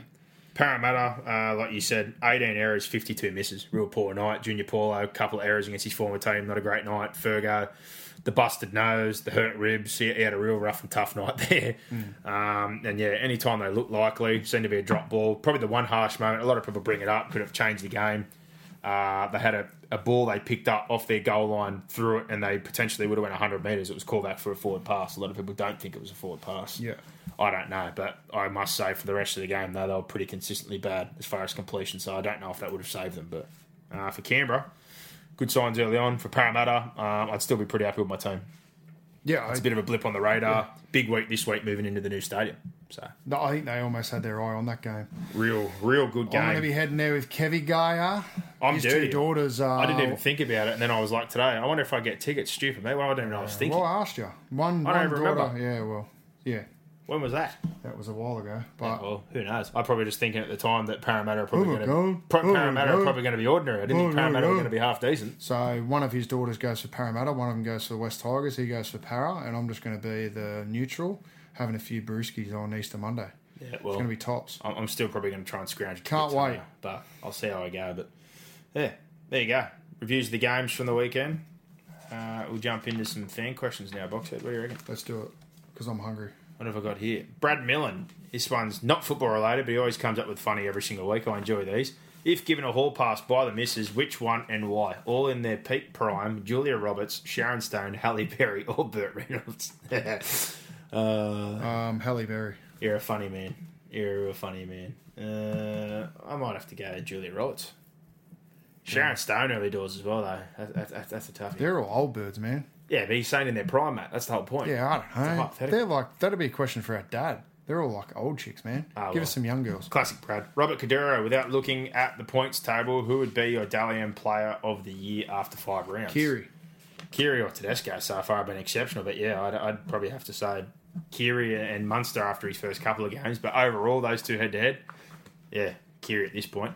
Mark Hindle, where's the best penthouse accommodation close to Olympic Park for me to host a Raiders grand final party? Getting excited early on. Super. I'm happy for you and all the Raiders fans, champion. I'm not too familiar with Olympic Park. I think Box went to uni. Yeah, the Pullman. There you go, the Pullman. Pullman's the one that I think the Origin players all stay at, don't they? So the Pullman's probably your best bet. Yeah, or the Novotel, they're right next to each other. There you go. The Spray says many punters had Newcastle, Penrith, Cows and Bronx as lock-ins for the 8. Which of those teams miss out and which teams replace them in the 8? Well, I didn't have Newcastle in. The Cowboys I just had in, and Penrith I did have in, but definitely not as a lock. The Broncos were the only team out of those I was really confident of. Yeah. Which of those teams miss out? Well, at this point in time, you'd have to say that the Cowboys with the injuries and the position they're in, I I know it's hard to say you'd put a pen through someone, but I'd be almost willing to put a pen through the Cowboys. I don't think they're going to be able to fix it in time, and I still think they're going to have guys feature in Origin, which is going to hurt them. Yeah. Just because of, you know, Michael Morgan's probably going to play. I don't know if they pick Cooper or not. I don't know if they pick Hess, but they've got a real shortage of forwards. And even with their own side, they're struggling. So I think they are struggling. They're the one for me that's going to really hurt Newcastle. At this point in time, right now, gun to my head, who would I say I'm very, very confident would make the eight? The Broncos. The rest of those, Newcastle, Penrith, and the Cowboys, I wouldn't have in my eight right now. There you go. Based on the way they're playing. Big. The resurrection of Frizz's nuts at Genis Mateus. I love the name changes every week. They're good. What have you got for us? Oh, it goes back up the top here. Sorry, it's a link of questions. I get confused when there has like people's replies. Yeah, his original question is, thoughts on Aitken to be the bench utility? Could be a hard running forward and Lomax to centre, or would Aitken's defence be a problem? Well, I don't see what he's really done wrong right now attacking-wise for you guys. He scored some tries. His catch pass needs a little bit of work. I know everyone was bagging out that edge defensively, but I thought they were pretty good on the weekend. Yeah. At the same time, new combination as well. He's been fresh off an injury. He's got a new winger outside him. That's a change in itself, and I'm pretty sure he's on Norman's edge, I think. So, again, that's a whole new edge. I wouldn't be chopping him for Zach Lomax at this point in time. They like to have an outside back bench utility for some reason. Zach Lomax is a big enough body to play the exact role you're talking about. If they want to play him just in the middle of the field or put him on an edge at the frame or size that he's got, I don't know why he'd be disturbing what Ewan Aitken does, in particular his yardage carry. I like Zach Lomax as an out-and-out player, but the yardage carry at this point in time that you get from Ewan Aitken is well worth leaving in the lineup. Correct. I think you guys just need to calm down a little bit. You just want to chop and change your team every week. Everyone's angry at Mary. A couple of good weeks. It's been good. Yeah. The defense will get better. But, yeah, his defense could use a bit of work, but it's all good. Early doors. James Hughes, are there any key changes to the Penrith starting 13 you'd make to help their performances? They need a 9, but they don't have one. Change. Well, I think one of the changes I thought definitely needed to happen was Dallin going to fullback, and I thought they looked a bit better on the weekend, but ball playing wise still doesn't really address the issue. The 9 situation, similar to Brock, I would have had Tyron May as the starting 9, but obviously that's not going to happen. That really, really hurt with him ending up in the situation he ended up, and I think that's... unless tomorrow Jack DeBellin gets off and gets that rule thrown in the bin. He has criminal charges, though, doesn't he, against him? Is it that have been proven or actually been charged? Yeah, no, but... I think his has actually got evidence that's probably going to get him charged. Well, so he's still not proven guilty. Well, I don't think Penrith are going to throw him in given the situation, though. I'm just saying that tomorrow could change things. Yeah, I think that's the real one for me that hurt at the start of the year. When I looked at the hooking situation, I thought May would have been the guy that I probably would have plugged there. He had a background in the 20s of filling in lots of roles, but defensively I think he would have been good enough to play in the middle and offer enough from 9. As far as the forward pack's concerned, I don't really think there's a whole lot you can change. They're lacking a bit of front row depth. There's not much else you could do, to be honest. The situation kind of is what it is at this point in time. Yeah, exactly. Calvin Hewitt, what adjustment to the Warriors staff apart from the coach needs to change to get their attitude right? Also, why is it that we are seeing so many bad ankle injuries so early in the year? Yeah, I don't know. That's a strange one. Yeah, there's been a couple of... A few of them have been just freak accidents. Like Aiden Guerra twisting, and like you saw Dylan Napa last week with his ankle or lower leg injury where he planted and twisted and fell backwards. There's been a couple that are just exceptionally awkward to watch on camera. The Nene McDonald one, again, freak accident, just the weight of another man hitting his leg while it was planted in the ground. It's just been some bad luck. It's been some real bad luck. Adjustments to the Warriors staff. Well, they've just re-signed Cooney. He's been their longest-serving coach, so I don't think anything's changing there. No, I don't think so. He's talking about backroom staff. I think their backroom staff's pretty good. They've got Corvo over there. They've only just changed. I think their high-performance unit wouldn't change. Stacey Jones been upgraded. I think... Have they still got Cappy there? No, he moved on. He's back at Canberra. Yeah, well, so, there you go. Some of these guys just get jobs forever, don't they? I don't think a lot would change, mate, unfortunately. I think the attitude just comes internally within the side and closing out the games. They look very, very good in that game, but at the back end, it's on the players to hold the ball, complete their sets and stay in the game, and unfortunately, they didn't do that. I thought there were some positive signs out of young Tavita Harris in that game. Showed some positive stuff considering Blake Green. He's going to get better. The more time and exposure he gets in first grade, he's going to get better. Considering Blake Green was out. Oh, that was a huge load to shoulder. And that's kind of the way to close games out like we're talking about. So, yeah. Gavin at Ernie Ellis says the weakest piss sanction for the eye gouging. Well, I think we've addressed that. Yeah, it is weakest piss. You're spot on. Yeah, plenty of people would agree with your champion. I think we addressed that one pretty well, but... Whether they're teammates or not for Queensland, I think the NRL shouldn't care about. That shouldn't count for shit. They're playing on different teams in the NRL. That's the NRL's job to come in and say we don't care whether you want to, make a formal complaint or not. We saw what we saw. Yeah. So something should have been done. Daniel Friend says the Knights' attack is suffering from the team having the slowest play the ball in the competition. How would you rectify this? Well, there's got to be a priority to get up and play the ball a little bit quicker, but. You've also got to push and have numbers around the ball and be a little bit more expansive with the way you're playing. If you're predictable, they're going to get numbers in and slow your ruck down. Yeah. So, and this is what we're talking about before, compared to Manly, where there's push off the ruck and both Coruscant and Farnu take the markers out of the equation and work their forwards over the advantage line and get them going forward. Newcastle, it's generally straight off the deck, or if Danny Levi picks it up, he's running. He doesn't really manipulate the ruck that much. The forwards have no push with them, and by that I mean if me and Brock are going in the line, I start out, say, on the B or C defender and have the ball in two hands and him supporting me. As a mini line or a ruck, like the first three defenders, they have to be accountable for me and Brock. I can try and get myself between defenders. If you're doing what Newcastle are doing at the moment, which is just going one out, straight off the deck, off the hooker, tucking on your arm, running to three defenders, you're never going to win a ruck. No. So they need to mix that up. More push, more variety around the ball, getting wider, change the point of attack. They're just crashing one out back into the same ruck. By changing the point of attack, we also mean changing where the play the ball is, so you don't keep running back into the same ruck. That's what the Bulldogs did really well last week against Melbourne, I thought, to stay away from that wrestle and not get trapped into that kind of, set up in the middle there. But, yeah, something needs to change with their middles. Yeah, it does, absolutely. Paul Wainwright says, as coaches, do you see teams using analytics more these days in coaching? It's huge in the US and some European sports, but not sure how widely used it is in the league. We use a heap of it, absolute heap of it, even at 16s, 18s level. We use a heap of it. Analytics, do we mean... No, I don't think we use it in comparison to, say, like a baseball where it's like this guy gets on base and not looking at the physical attributes compared to players. I still think a lot of rugby league, as far as recruitment... It depends who you're talking to. I know from my perspective... There are a few different things that I like to see out of players, and I spreadsheet that every week in terms of data and tackle efficiency and minutes and impact on game in terms of work rate per minute. Supports. Push. Feet, I call them feet through ball, FTB. So there's just different things that I spreadsheet that I value, and different coaches will value different things. Having spent some time, like I spent a 10-year period at Penrith, and saw each first grade coach that comes in has a different philosophy and a different, I guess, a couple of different stats that they like to take and a couple of different things they like to value. So obviously they'll come into the analytics in terms of selections and what type of players you're looking to recruit. I spent a short amount of time at the Roosters, about a month there, but got to see a little bit about what they're doing, and it's different, again, very different to Penrith. And when you're looking at from a development perspective and an analytics perspective, they probably don't have a lot of data because they don't, more often than not, they're buying juniors, aren't they? They don't have juniors there that they can sort of pick from themselves. Well, they're going off more what I'm saying, though. It's still at the end of the day for a lot of junior players or looking at footballers, stats or not. They'd buy the stats. You can see. There's databases you can buy the stats for the 16s and 18s that are there, NRL stats. Those games are coded. So the Roosters can go and get those stats and see who's... doing well in the categories that they want it, they value. This still comes back to the argument I had, though, of the eye test when we were talking about a Tamalolo the other year compared to a Woods. When people are like, oh, the numbers. I'm like, well, the numbers don't speak to effectiveness. The numbers mean shit, but what I'm saying is that if you're trying to split two players and they're fairly similar, then analytics are valuable. Analytics are valuable when you're trying to justify putting a player in terms of work rates and things like that. For me, as a coach, when I'm looking at the team that I've got, I don't think it's a massive tool for recruitment, but I could be wrong.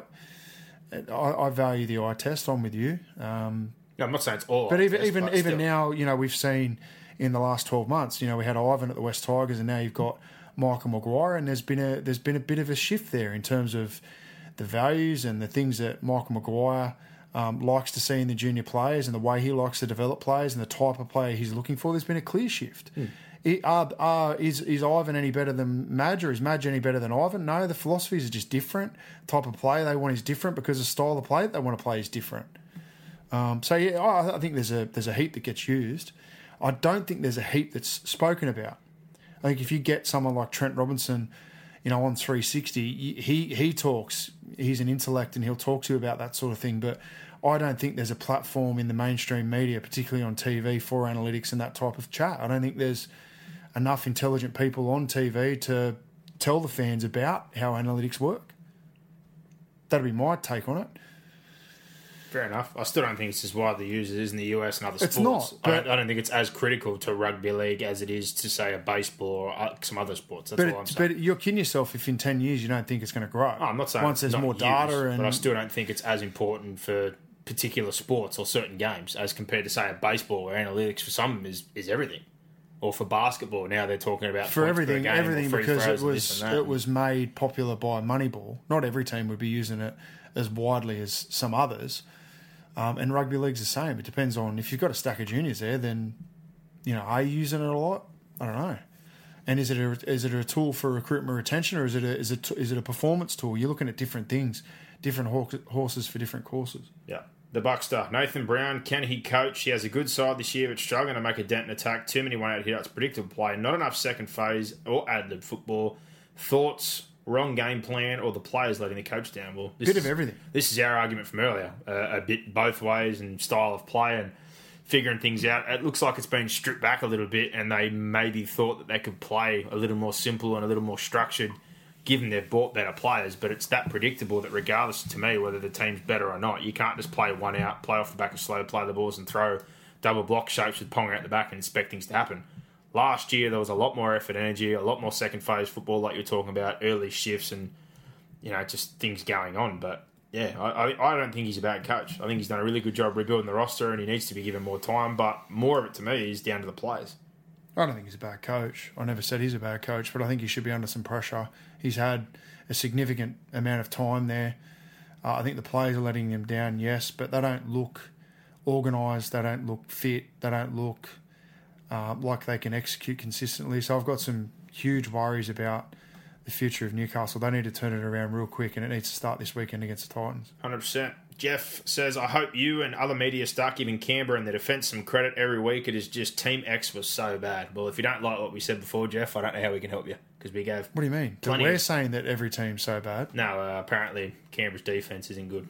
Their defence was dog shit last year. Their defence at the moment is the best in the comp. The numbers don't lie. I don't have a biased opinion on Canberra at all. I think Canberra, for me, have been them and the Warriors are almost the two most frustrating teams to try and get a read on every year because you look at their team on paper and you think they should be going a lot better than what they are, but their attention to detail in the finer aspects of the game and more often than not, the tougher aspects of the game has been poor.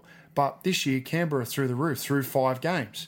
So, but in order to be a top 4 team, you need to be consistent and they need to do it for 24 games in the 25 rounds of the season and then do it in finals games. Yep. And again, we've given them plenty of credit so far and rightfully so. Their attitude while their performances are good, I'll give them credit. Yep, 100%.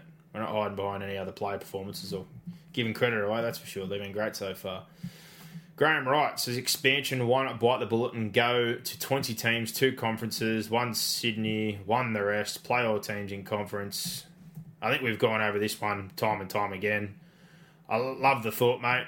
And I think Brockman, we've spoken about this a lot of times when people bring up expansion, but at this point in time, I think they've got to be more worried about the 16 clubs actually surviving that they've got. I mean, the whole game doesn't have direction at the moment. No. And this Gus Gould asked Todd Greenberg, what does our game look like in 5 years? What does our game look like in 10 years? And no one can give him an answer. That's the biggest concern for me. You can talk about 20 teams, 2 conferences, we're going to expand here, and do that. His idea the picture should be in, what are we now, 2019? In 2030, this is what the NRL looks like. 100%. But we don't have that. The blueprint. So until we have that, forget about anything in regards to that. And, Graham, I love talking about all that stuff, but I've just got no faith in the administration of the game at the moment. Yeah, and that's not organised. Not cutting you short, mate, and your idea here is great. They can't even get this new rule, the stand-down rule, right. They're in court for that. They can't even get that right, Graham. And like I said before, players leaving early to go overseas and the payment set up and keeping the bottom end and encouraging some of these junior kangaroo or more talented players at better clubs not to leave, to have the opportunity to stay here, develop, and become that depth and the extra players we need, but...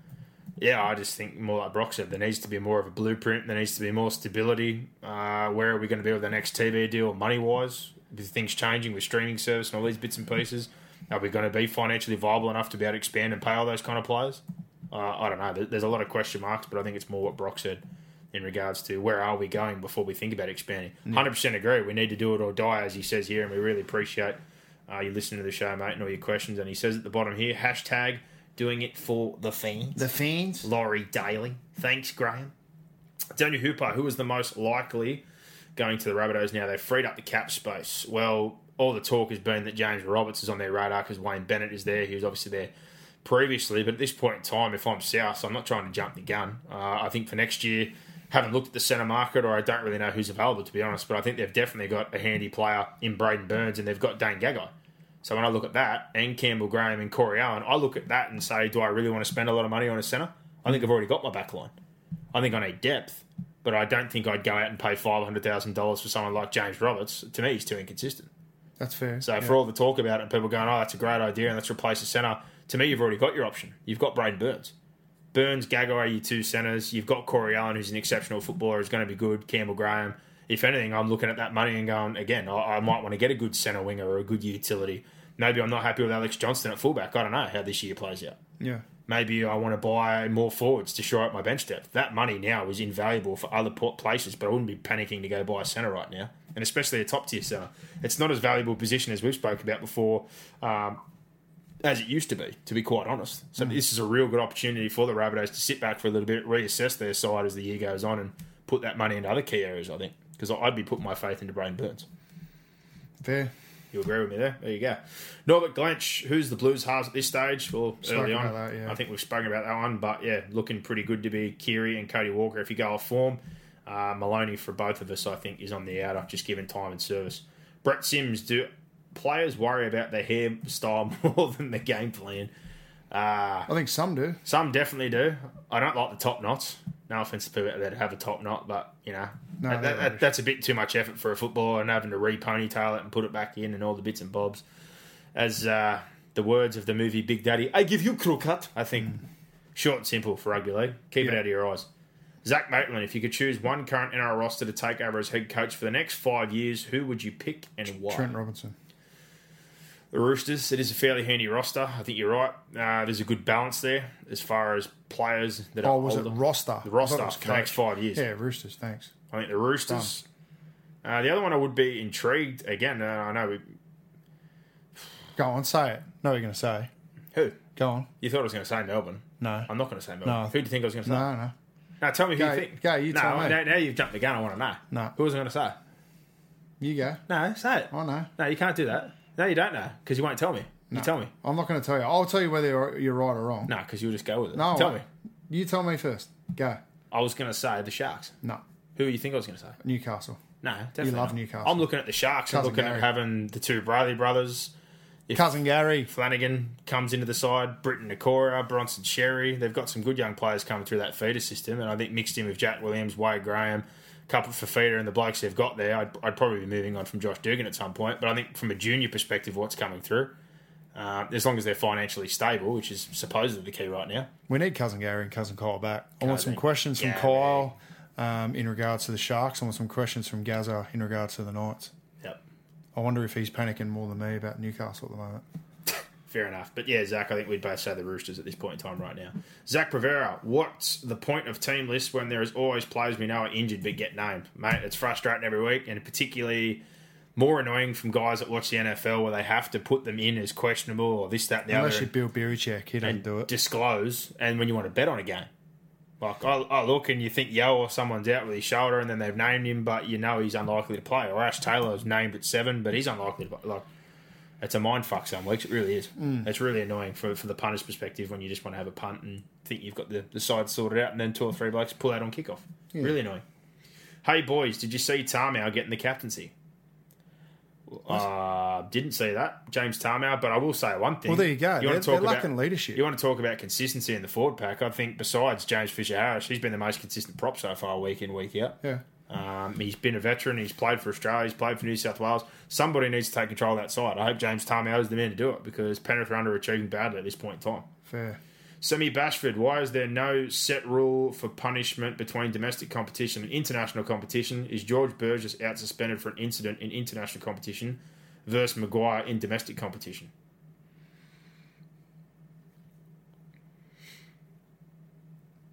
George Burgess is back. I know he got suspended for international, for what happened in international, but Maguire for his domestic competition, well, it's a different set of rules. That's International Rugby League, and the National Rugby League obviously abides by its own guidelines, judiciary, and set up there. So no, I think he's saying that why was Burgess charged and Maguire not? Sammy, the long and short of that is, they both should have been. They were both clear offences. They both should have been penalised. The fact of the matter is, the NRL's cocked up. They have, but again, two different judiciaries, or doesn't matter. They've got it wrong. Doesn't matter. They look at that vision like me and you would, and like Sammy would, and go, but "Well, that's like the rules, though." So international rules are different to NRL rules. Matter. And no, I'm not saying that, but also just rules in game. To Super League, to international, to the Australian competition, different. We do have some differences. Yeah, but not in regards to eye gouging. No, I'm with you 100%. So I'm saying the boards are separate. That's why the punishments were. Yeah, but you're confusing what's simple. That should have been a suspension. Simple as that. And everyone looking at that, or from a match review perspective, would look at that and go, "That's a charge." I disagree with that. Yeah. Rob Carter, you boys ever dislocate a finger and have to have it put back in on the field? Saw them jam Mitchell Moses' finger back in. Done the same injury at part level, and a doctor had me sidelined for weeks.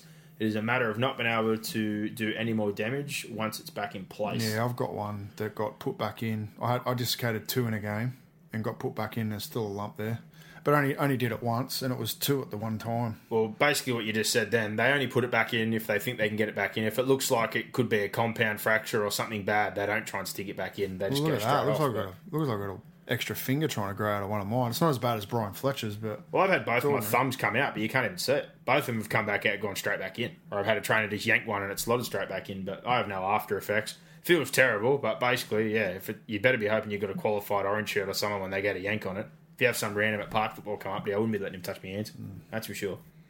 Daniel Ryan says, the best pack in the comp or the most feared. Yes, I'm biased, but the Dragons pack is scary, adding Corbin Sims and potentially DeBellin, crapping my pants. Yeah. Scariest pack in the comp. They're a pretty good forward pack. I'd have to say that Melbourne's starting pack's pretty good. If you look at Bromwich, Nelson, Asafa Solomona, Dale Finucane, Felice Kafusi, as far as what they've got in their pack. At the moment, I think Canberra obviously doing a pretty good job with an underrated pack. I don't know if I'd say they're the most feared pack. I don't have a real standout at this point in time. You'd probably say Melbourne, Roosters. The Roosters are still underrated as a forward pack. I don't know about feared. There's a reason why they're up the top of the comp. But as much talent in their pack, when they're full strength, to have Toki Aho and, Jared Reed-Hargraves. Jared's crazy man. Crichton, Cordner, Liu, and then to have their bench still with Ted Ivano and a couple of guys they do. I think they've got the most talent as far as forward depth is concerned, and Radley's an impact player. Orbison to play back row. I think they've probably got the most talented forward pack, but... Fear, I think fear, like again, with the way defences and things are these days, there's not as much fear as far as forward packs are concerned. No, it's fair. Yeah. Souths, again, pretty good forward pack, but yeah, each their own. You could argue all day about that one. Andrew Wales says, Gutherson to the Rabbits, question. Parra in trouble with no Fergo, question. And Sharks dropping like flies, but wow, can the Broncos find a real seven? Seriously, they lack direction. Gutherson to the Rabbitohs, again, I'm doubtful of that situation unless they wanted to push Alex Johnson to the wing or get rid of him altogether. What money would they be willing to pay? I'm not 100% sure. Parra in trouble without Ferguson. It definitely hurts their set starts if he's out, but by all indications, he will play this week. It depends whether he's got fractured ribs or not, but again, don't know the results of that one. If it's just the nose, he'll be right to go. Sharkies, yeah, it has been a hard time, and the Broncos, I don't think they're going to panic about behind a seven, and I said this the other week, and Brock was here when I was talking about it. They've got two good halves coming through. Are they disappointed with the way things are going right now? Yes, but they're not going to go spend money unnecessarily on a halfback because... Tell me what they should have done? What? Kept Ben Hunt. They should have kept Ben Hunt a couple of years ago, no doubt about it. But with what they've got coming, I don't think they're going to spend money now. Tom Dearden, 18-year-old Queensland Australian schoolboy representative, and Tanner Boyd are both highly sought-after halfbacks. One just played his first game at Queensland Cup last week as an 18-year-old and got man of the match. Would I throw him in this year?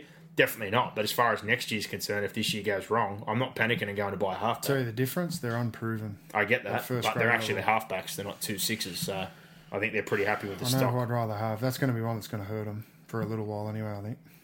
Yeah, well, we'll have to wait and see what happens there long term with those two guys. But Tom Lacey, which team has surprised you the most this season, good and bad? Well, clearly Newcastle's been disappointing. I think the Cowboys surprised me, but again, they've had a hard start with injuries and obviously Ben Barber not being there. Most surprised as far as good is concerned, probably the Eels and the Raiders. I thought the Raiders could be on the border of the eight, but I didn't expect them to be as good as they are, especially defensively, and their attitude and their effort so far. They've been real relentless, and Parramatta, I had to win the spoon. I just thought with a young spine, that forward pack, a lot of guys that had a poor year last year, they wouldn't live up or aim up, and so far they really have. They've had a complete attitude flip as well. Yeah. Anyone for you or similar teams? Disappointing. Disappointing would be Penrith, Brisbane, Newcastle. Surprising would be Canberra. Canberra have been my biggest surprise. There you go. Blake Dixon, one for you, Boxhead. Tell me why the Titans have fucked me for a second straight week. Stop betting on the Titans. That's my recommendation. Stop betting on footy, full stop. I can't pick one at the moment. So I don't think anyone's having a real two good. Multis go down by one leg again. So both mine went down. I've been burned twice on Kickout. I didn't have him as a bet the week before. But when we were at that Panthers game we went to, I bet Kickout try win. Comes out during the week, he scored a try and they didn't refer it. Yeah. So I missed out on cash. But that's gambling. This week I bet on him again thinking Sporting Carmel will balance it out. Scores a good try. Penrith can't win. You should have just backed him to score, you fool. Man, I wanted the $5. Yeah, of course not, you did. Not $2.20. No. You're greedy, Penrith should have won that game. Well, they didn't. I know they didn't. So you got no money, so I'm going to go in for a third week. Yeah, good on you. David Asick says, GI being able to retire, then immediately step into a role where he could still collect a salary and gifting South's cap relief for 1.5 or 1.5 years. This one everyone's blowing up about. But I don't get it. I don't get why people are blowing up about it. Well, this is my whole point. For a lot of people, and I know Paul Kent said it the other night, and a couple of people were questioning it, this happens all the time. This already happens to this extent in your salary cap. What benefit is to South right now? None. They don't have Greg Inglis, and they can't replace him with a player of the same quality. If they brought somebody in, they're not going to bring Greg Inglis in. As far as the cap relief, well, the guys decided to give up the money. What the NRL and what South decide to pay him outside of that doesn't matter, because as far as what they're going to spend in their salary cap or moving forward, they still need to find a player to replace him with. They're not going to get Greg Inglis back. And as far as this being an advantage, it's not an advantage. Clubs do this all the time as far as getting players to retire injured or hurt and find them jobs or find ways to get them off the contract, because otherwise they wouldn't retire. He could have possibly just sat there and collected his money anyway. Yeah. But I saw it in Canberra. We had a guy be our 20s coordinator or guidance person because he had a bad ankle injury and there's no other way around it. So they released him from his contract. He agreed the release of the contract, and they gave him a job for 3 or 4 years to pay him. Todd Lowry got a coaching gig straight up at Newcastle after some injuries and other bits and pieces. I'm not questioning his ability as a coach, but basically that was a job given to step out of the squad to free up cap space in the NRL side of things. It happens all the time. Yeah. Like people go, oh, they've got this massive cap windfall. Like, what are they doing with it right now? What good is it to them? It's no good to them. No good to them. In the off-season, they might buy someone, sure, but it's not going to be Greg Inglis. It's not helping them right now. No, it doesn't really matter. And if there's talk they're going to go and buy James Roberts. I'd rather fit Greg Inglis and James Roberts. So even if they get James Roberts, to me, they've still lost. And again, I have other areas, like I said to you, I'd rather focus on with Burns and Gagai and that. And I might buy a centre or some outside back depth, but I wouldn't be keen to pay James Roberts $500,000-$600,000. That's just my opinion. Ben Rangawa says, what does Carter have over Kearney? So clearly not happy with Solomon Carter's performances so far. I don't think he's got anything over Kearney. Obviously, he's persisting with him. They swapped him to the right side of the field, which is his preferred side as far as his carry, his fend, and his ball play. But I don't think he's the only warrior who's got some problems at the moment, mate, unfortunately. There's a couple of guys underperforming. I think Fusitua hasn't been as good as far as yardage. Hiku's been hit and miss. Those guys need to take out a page out of Rogers' book, I think, and just have more energy and more effort week in, week out. Dom Coogan says the 2020 replacement for GI, Gutherson, Hayne, Oates, James Roberts, or will they upgrade their current roster? I would front-end contracts this year. Well, it's not a bad idea if they've got cap room. If they've got cap room, yeah, they could make some moves. I think I haven't looked at the situation as far as who's off contract for Souths or who isn't, but I'm pretty sure they've got those spine players locked up for the most part long-term now. We obviously know that Cook got upgraded. Semi's staying around for a while. One of his brothers is off contract. I don't know whether they'll move to keep. I think it was George or not. I think Tom's locked in for a few more years now, but Braden Burns is one I'd be looking to keep with a bit of an upgrade, nothing too crazy. Other than that, I don't think they've got much else to worry about. They can monitor the Gutherson situation if they're not happy with Johnston and tell Johnston he can take a hike. I don't think Johnston's been too bad so far, though. And again, price-wise, value-wise, age, what I can keep him for, what I can get Gutherson for. They're reportedly asking for $800,000. I'm not sure if South would want to put $800,000 into Gutherson while they've got Johnston on a lot less than that. So I'd just be looking to upgrade my rostering, to be honest. Ben Gnomes, Room's now missing Inglis and Holmes and are losing a lot of strike power. Who do you see stepping up and filling their spots? Well, outside back depth is a real issue, and I had a look at this the other day for their perspective. with Inglis now out of the picture and Chambers not having a great year last year, they don't really have much choice for outside backs. Two guys that would have been in contention to fill a wing spot would have been Nene McDonald, who just got injured for Queensland, and Kyle Feld, who still is injured. Corey Oates, you'd assume, would be on one wing, Gagai and Chambers, but the other winger, I don't know. They've got a hole there. Mm. And the options aren't that plentiful, because if you look at who's eligible to actually play for Queensland, we're talking Justin O'Neill, who's not playing first grade, Dale Copley, who's in and out, Heimel Hunt, who's been in and out for most of his career, Moga's playing cup, Tom Opacek, Gemahet Shibasaki, who can barely play games yet, Hampton, Marion Seve, Edric and Branko Lee, Philip Semi, Jarvid Bowen, Corey Allen, who's just come in. There's not probably the only guy who's playing consistent good first grade right now is Corey Thompson. Yeah. But their actual backline options right now and consistent first graders is not very big in the outside backs. Mm. And their forward pack isn't going much better at this point in time. Certainly not struggling for halves and hookers, but yeah, those injuries and that retirement, that certainly doesn't help, that's for sure. Dexter Hohoi, a lot of people on the GI bandwagon, says, where does he stack up in the list of greats? Well, I think he's potentially the best centre. He's the best modern centre. I think. Would you say Mal he's an immortal? That's this is an argument a lot of people have. I think there's a. It depends on where that concept's going. If it's going to be really, really tight and really, really exclusive, I think he's in the conversation. If they're going to expand it a little bit, I think he's. He's clearly in, I would say, the top 10 players or top 5 players in this decade. Would you not say that?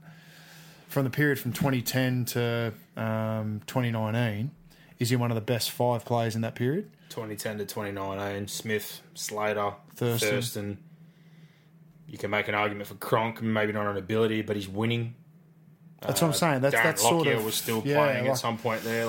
And some of these guys obviously cross into 2000 to 2010. So, like, for me, to me, an immortal is probably, if you're the best, one of the best 5 players for a period of 10 years within the game, I think you can then sort of say, well, I'm an immortal, or at least in the conversation. I think also position as well, or I think from an outside back perspective, there hasn't been many better outside backs to ever play the game. No. So I think in that sense, definitely could be considered. He's in the conversation. His effect on, all the teams he's played in and at a rep level, he was exceptional.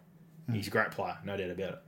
Luke Smith says the same thing about James Tamau being the captain. What are your thoughts on teams having multiple captains, co-captains? I get it, but surely the 6 we had is way too many. It's more a leadership group they tend to have, and a lot of teams do have them, but yeah, there does need to be one lead voice from that setup, and that goes back to, I guess, what Brock said before about Penrith not really having an identity or a leader, or someone taking accountability for the actions, and probably more disappointing. I know they don't have a lot of older heads, but a guy like James Maloney as a half and an origin player would be the one I'd kind of want that, but I think that kind of more speaks to what we said at the start there. I don't think he's going to see out any more of his contract beyond this year. Yeah. And yeah, mate, that is a bit of an issue for them, but leadership groups internally at the club, no problem with, but on field has to be a whole and sole leader, a captain. You need someone who's going to lead by example from the front every single week. Thomas Vaughan brings up that Newcastle number 9. How much time do you give for potential to come good? Well, if Danny Levi is well and truly into, years and years. We're not talking a year or two now. Danny Levi's been playing first grade for almost 4 years. I think for them, it's addressing the issue. They've brought in Hope with Zach Woolford, who's played cup and come from a 20 setup, and he's okay, but I don't think he's a first grader. Kurt Mann, they're trying to manufacture him in a 9. Can he defend in the middle? I'm not so sure about that. He's never played there previously. There's too many just patch-up jobs there or hit and hopes. You need to be certain. I think out of anyone right now, I'd probably play Connor Watson there over anyone else, but it doesn't look like that's the direction they're going, and 9's on the market. There's not a whole lot of hole. Probably the most sought-after 9 on the market right now is Reece Robson at the Dragons, whose path is blocked by Cam McInnes, who's been the gun coming through for New South Wales and the junior Kangaroos. But again, he's only played a handful of games. He's been good at cup level, but how much do you have to pay to get in there? Will he move to your club? Does he solve your problem? I don't know. We haven't seen him play enough first grade yet.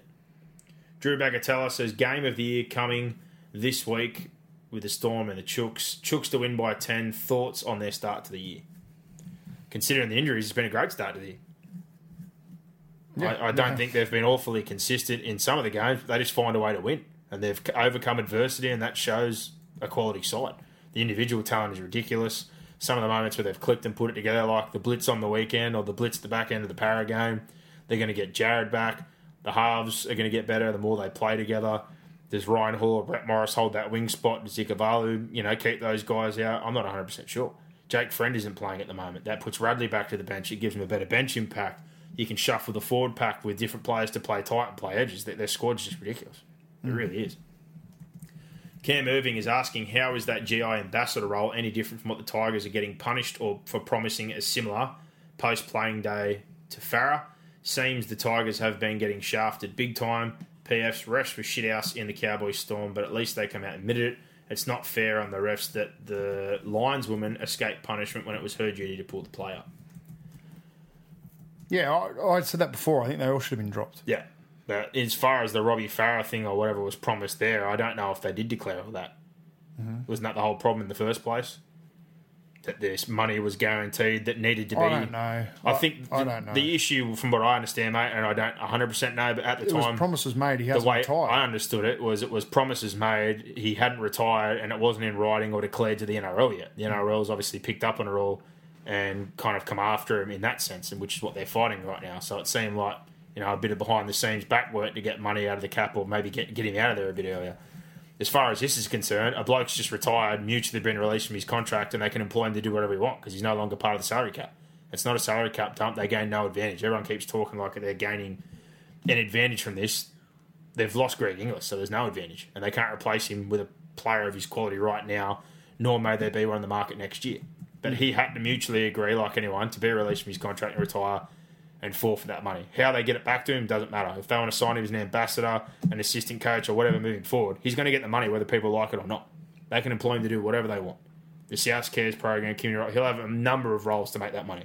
Yeah, he's not going to be short out of pocket, but he's not going to be getting $700,000-$800,000 a year. It'll be spanned out over a long period of time. But yeah, I don't read too much into it.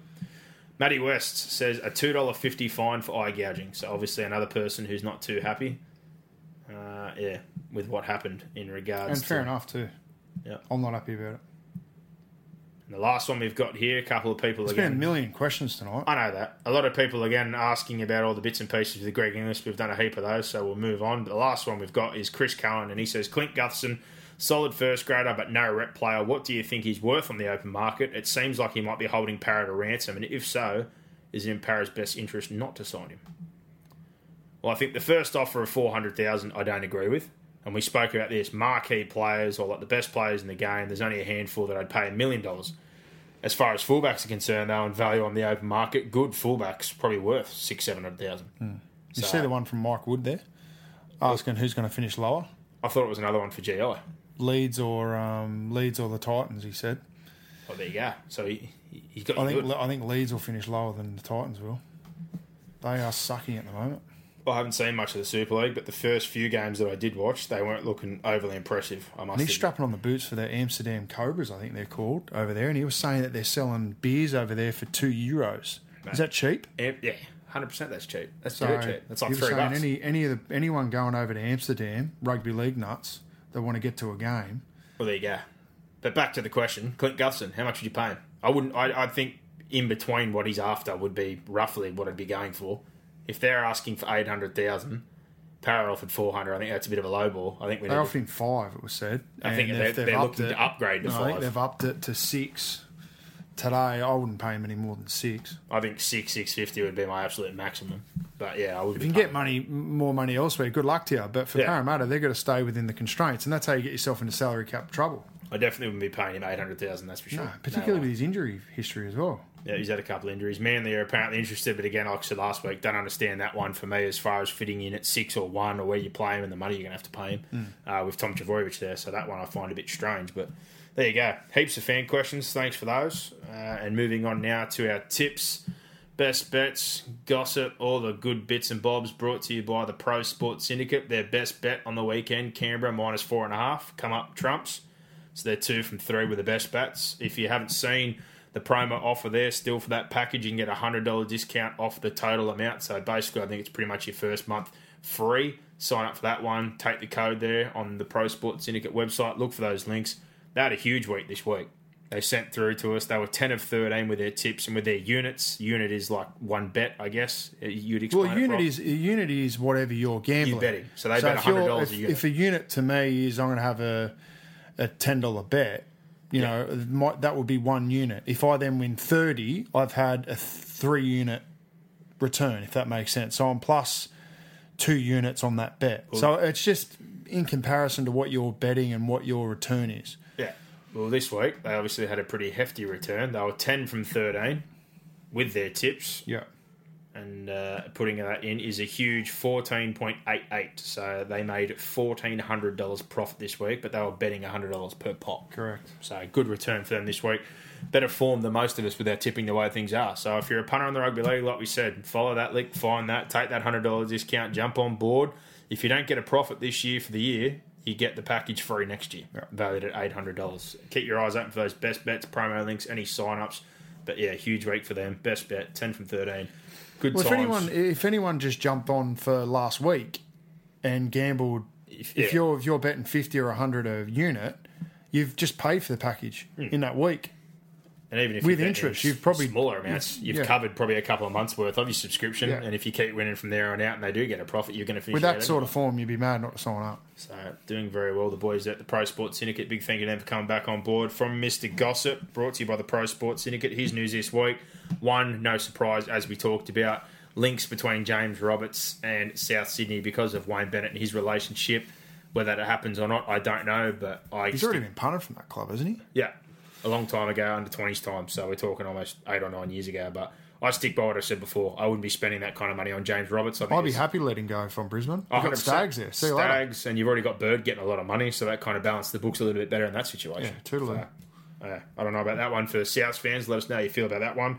Next one, the Dragons having a sniff around Herman Esiesi, who I'm very surprised isn't getting a run for Newcastle. Something's going on there. There was talk he was homesick and he wanted to go back to New Zealand, but if I'm in the market for a forward, and obviously the Dragons have got some room or need someone else right now, I thought Esiesi was one of their best forwards. I'd rather Esiesi than Merrin. 100%. And I said this to a couple of people that brought up the Merrin thing. What are you paying him? How long do you have to pay him for? How is his form when he was here? How is he coming back? Is he going to buy into the team? Is he going to be an individual? I'd much rather Herman. I reckon I can get him with the Newcastle Knights to pay a chunk of the salary cap for me.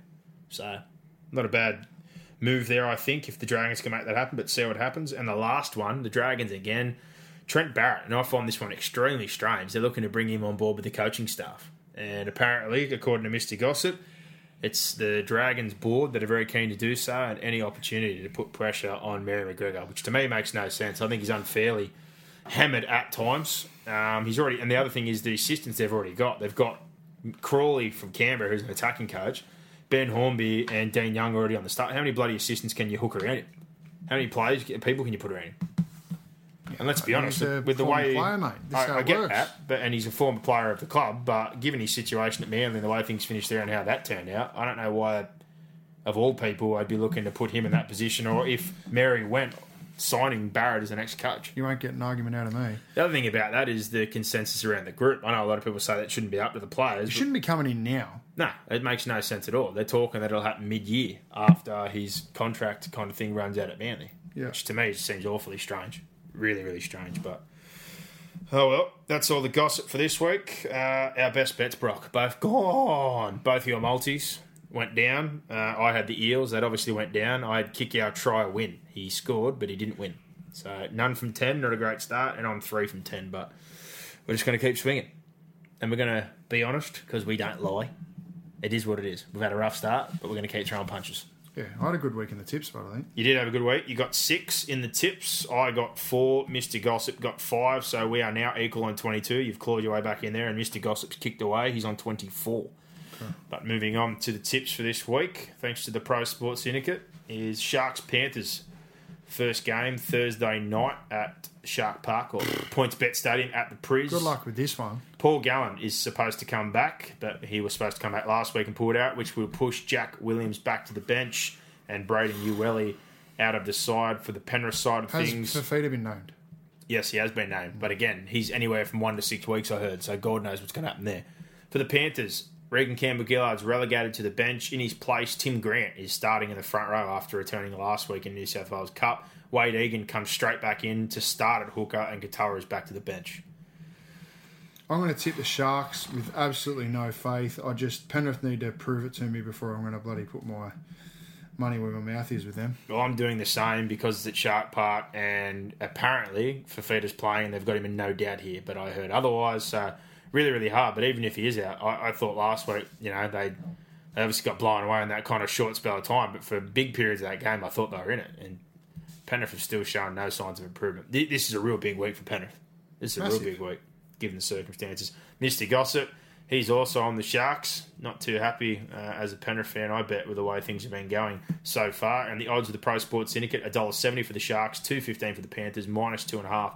The line, 1-12 Sharks, $2.80, $3.35 Panthers, 13+ Sharks, $3.46 for the Panthers. Dogs, Souths, as far as the Dogs are concerned, only one change this week. Danny Fuilalo comes into the bench for Suaso Sue. He got charged twice for dangerous contact on players' legs. So yeah, not a great week for him there. The Rabbitohs, slight alteration. George Burgess to start, Totola back to the bench. Kyle Turner holds his spot in the centres. This one's pretty easy for me. I don't think they'll be able to overcome South the Dogs. I think this one could get quite ugly. Mr. Gossip agrees. He is on Souths as well. This is my first bet of the week. Souths 13+. I think they're going to belt the Dogs on Good Friday. Sorry, Doggies fans.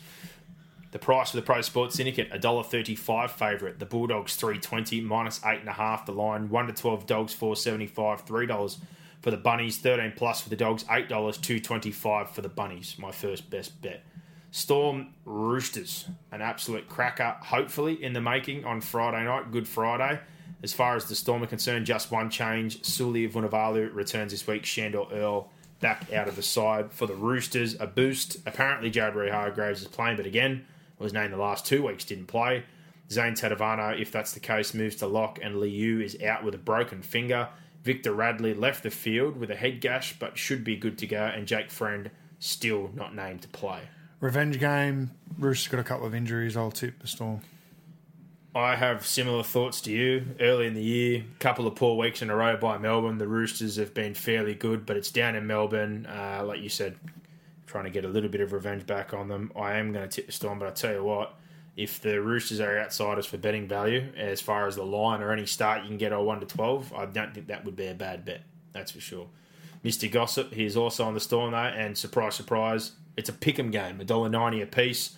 Minus one is in favour of the home team, the Storm. Both teams 1-12, $2.90, 13+ is $4.60 for both sides. Warriors Cowboys over at Mount Smart Stadium to kick things off on Saturday. For the Warriors, Stephen Kearney gets Blake Green back in his side. Jared Beale has been named as a reserve. Scott Bolton is back from suspension for his first game for the Cowboys, pushing Corey Jensen back to the reserves, and in the backs, Justin O'Neill comes in to replace Nene McDonald. Still no shift there with Ben Hampton. The forward pack and everything seems to be the same. John Asiata, does he play? I don't know. I'd really, really surprised if he doesn't have like ligament damage to his elbow or something in his arm. They've put in a pretty good effort, I think, in both the last two games, but haven't come up with the bickies. But travelling to New Zealand after two disappointing losses, I don't know if I can back them. So with zero confidence, I'm going to tip the Warriors. I'm going to tip the Cowboys. I'm going to keep plugging away. I like what I saw from last week. Well, let's hope they can do something this week. Mr. Gossip, he's on the Warriors as well, and the odds of the Pro Sports Syndicate, $1.40 for the Warriors, $2.95 for the Cowboys, minus 7.5 is aligned, 1-12, $2.90 for the Warriors, $4.50 for the Cowboys, 13+ Warriors, $2.50, $7 for the Cowboys. Dragons, Manly, this should be a cracker game down at Wollongong. Looking forward to watching this one. For the Dragons side of things, Paul McGregor has named the same 17. That's a good sign for them. Vaughan under an injury cloud with that ankle, but obviously they've got him in there, so he will be probably good to go. For the Eagles, their followers will also be happy to know that their teams remain 100% intact after changes every week so far, but Adam Finua-Blake, I think you said, is facing the judiciary. Yeah, he's going to go challenge his high tackle charge. So if he is out, looking at the reserves, I'd assume that Kalepi Tanganawa would be the replacement to come in there. Real tough game, but the fact it's at Wynn, I'm going to back the Dragons to make it four in a row. But two teams in form, playing good football. I'm also not 100% certain that Finua-Blake will beat his charge with his priors. So I'll go the Dragons in this one. Dragons. Mr. Gossip, he's on the Dragons as well. But again, really looking forward to that game. The Pro Sports Syndicate, $1.45 favourite are the Dragons, $2.75 for Manly, minus 6 the line. 1-12 Dragons, $2.90, $3.90 for the Eagles, 13+ Dragons, $2.75, $6.75 for the Eagles. Titans, Newcastle, as far as changes are concerned. Jared Wallace is obviously out, so Shannon Boyd comes back from his hamstring injury. The only other change, Philip Semi replaces AJ Bribson on the bench. Ash Taylor still under an injury cloud, as far as I know, and Riley Jacks being included in the reserves probably speaks to that. Knights, only one change for them. Herman Esiesi finally gets back into the side now that Aiden Guerra is out after that sickening leg break. They've lost four in a row since their first one against Cronulla in round one. I'm going Newcastle with zero confidence. And again, there's pressure on both sides, and you guys are at home, but the fact that they haven't really been blown out, they've had a lot of close losses. At some stage, it's got to turn. So I'm going to stick with it. I'll tip the Titans at home. There you go. Until Newcastle show me something. I know the Titans haven't been great, but neither have Newcastle. No, I'm not disagreeing with you. Mr. Gossip, probably looking to stay on board with the Knights as well, and hopefully for Papa Gossip, they can turn things around. They've been pretty poor so far, and with the Pro Sports Syndicate, Titans are favourites at home, $1.85, $1.95 for the Knights, -1.5 is the line. 1-12 Titans, $2.80, $3.15 for the Knights, 13+ Titans, $4, $5.25 for the Knights.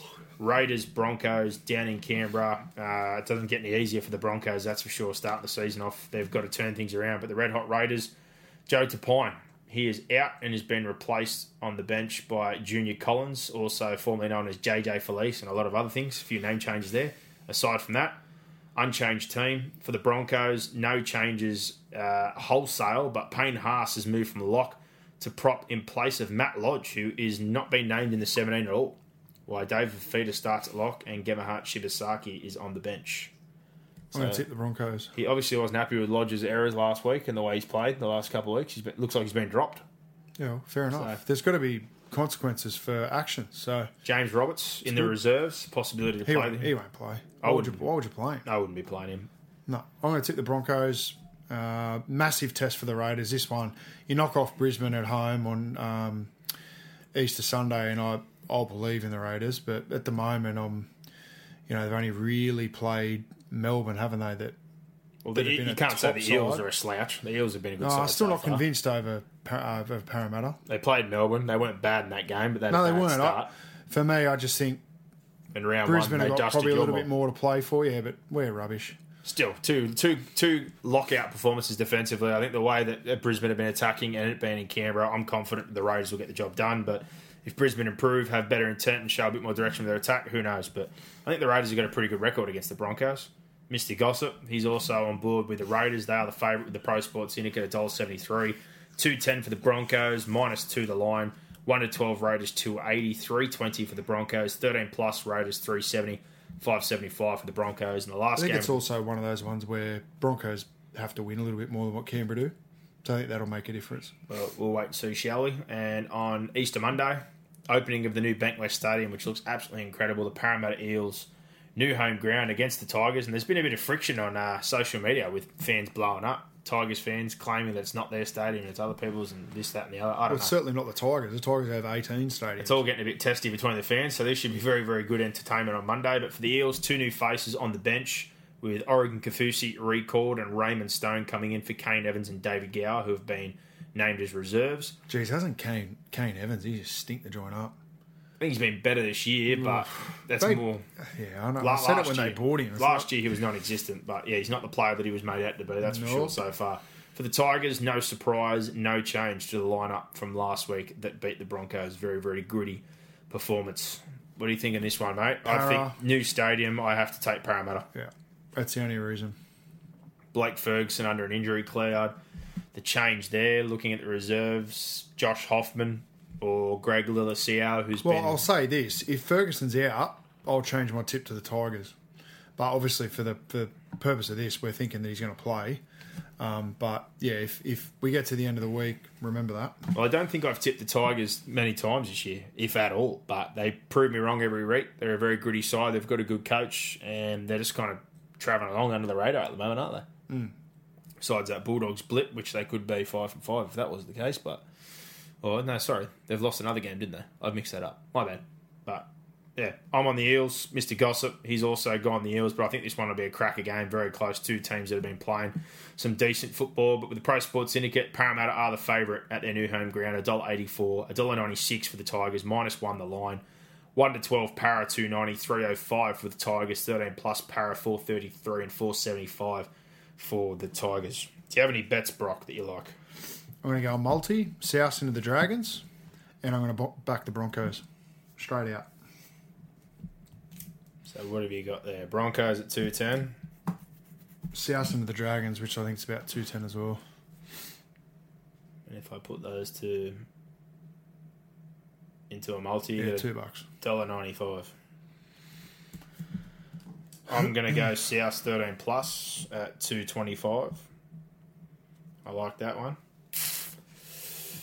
Oh, this is hard. It hasn't been easy so far this year, has it? That's for sure. And I'm going to go the Raiders 1-12 at home. I think the Raiders at home defend well, get themselves another win in a close game against Brisbane, who hopefully play a bit better. I was very tempted to have two bets on South, so I was going to go South in a try-win combo with Sam Burgess running on that right edge, but there's no odds or nothing listed just yet, so that's what I'm going to go with. But there you go. That wraps us up for another week here on the fifth and last NRL podcast, another absolute jam-packed show. Set of six, any of our thoughts, your fan questions, game reviews, game previews, tips, gossip, dirt, bets. Hopefully our bets are a little bit better this week if people have been following us in. If not, go to the Pro Sports Syndicate. Clearly their bets are better. 10 for 13 last week, 2 from 3 with their best bets, $1,400 profit with their $100 per bet unit. Check that out. Look at that package. $100 discount for all the fifth and last listeners. And obviously look for those promo links there so you can sign up and get some bonus bet money in your back pocket. Huge thanks to the boys there and obviously to the Penrith Solar Centre. Jake and the lads there. Get on board. Mention us. Get them to help you out. www.penrithsolar.com.au. Power bills are only getting higher and higher. Do yourself a favour. Help your back pocket. Save some money. Get a solar system. There you go. Everybody, family, friends, enjoy your long weekend, enjoy Easter, enjoy the company of your loved ones, have a drink, plenty of chocolate, lots of food, have a great time, and most importantly, enjoy your week and enjoy your rugby league. Bring it on, give us more, where are you going, what's going on here? Is that it?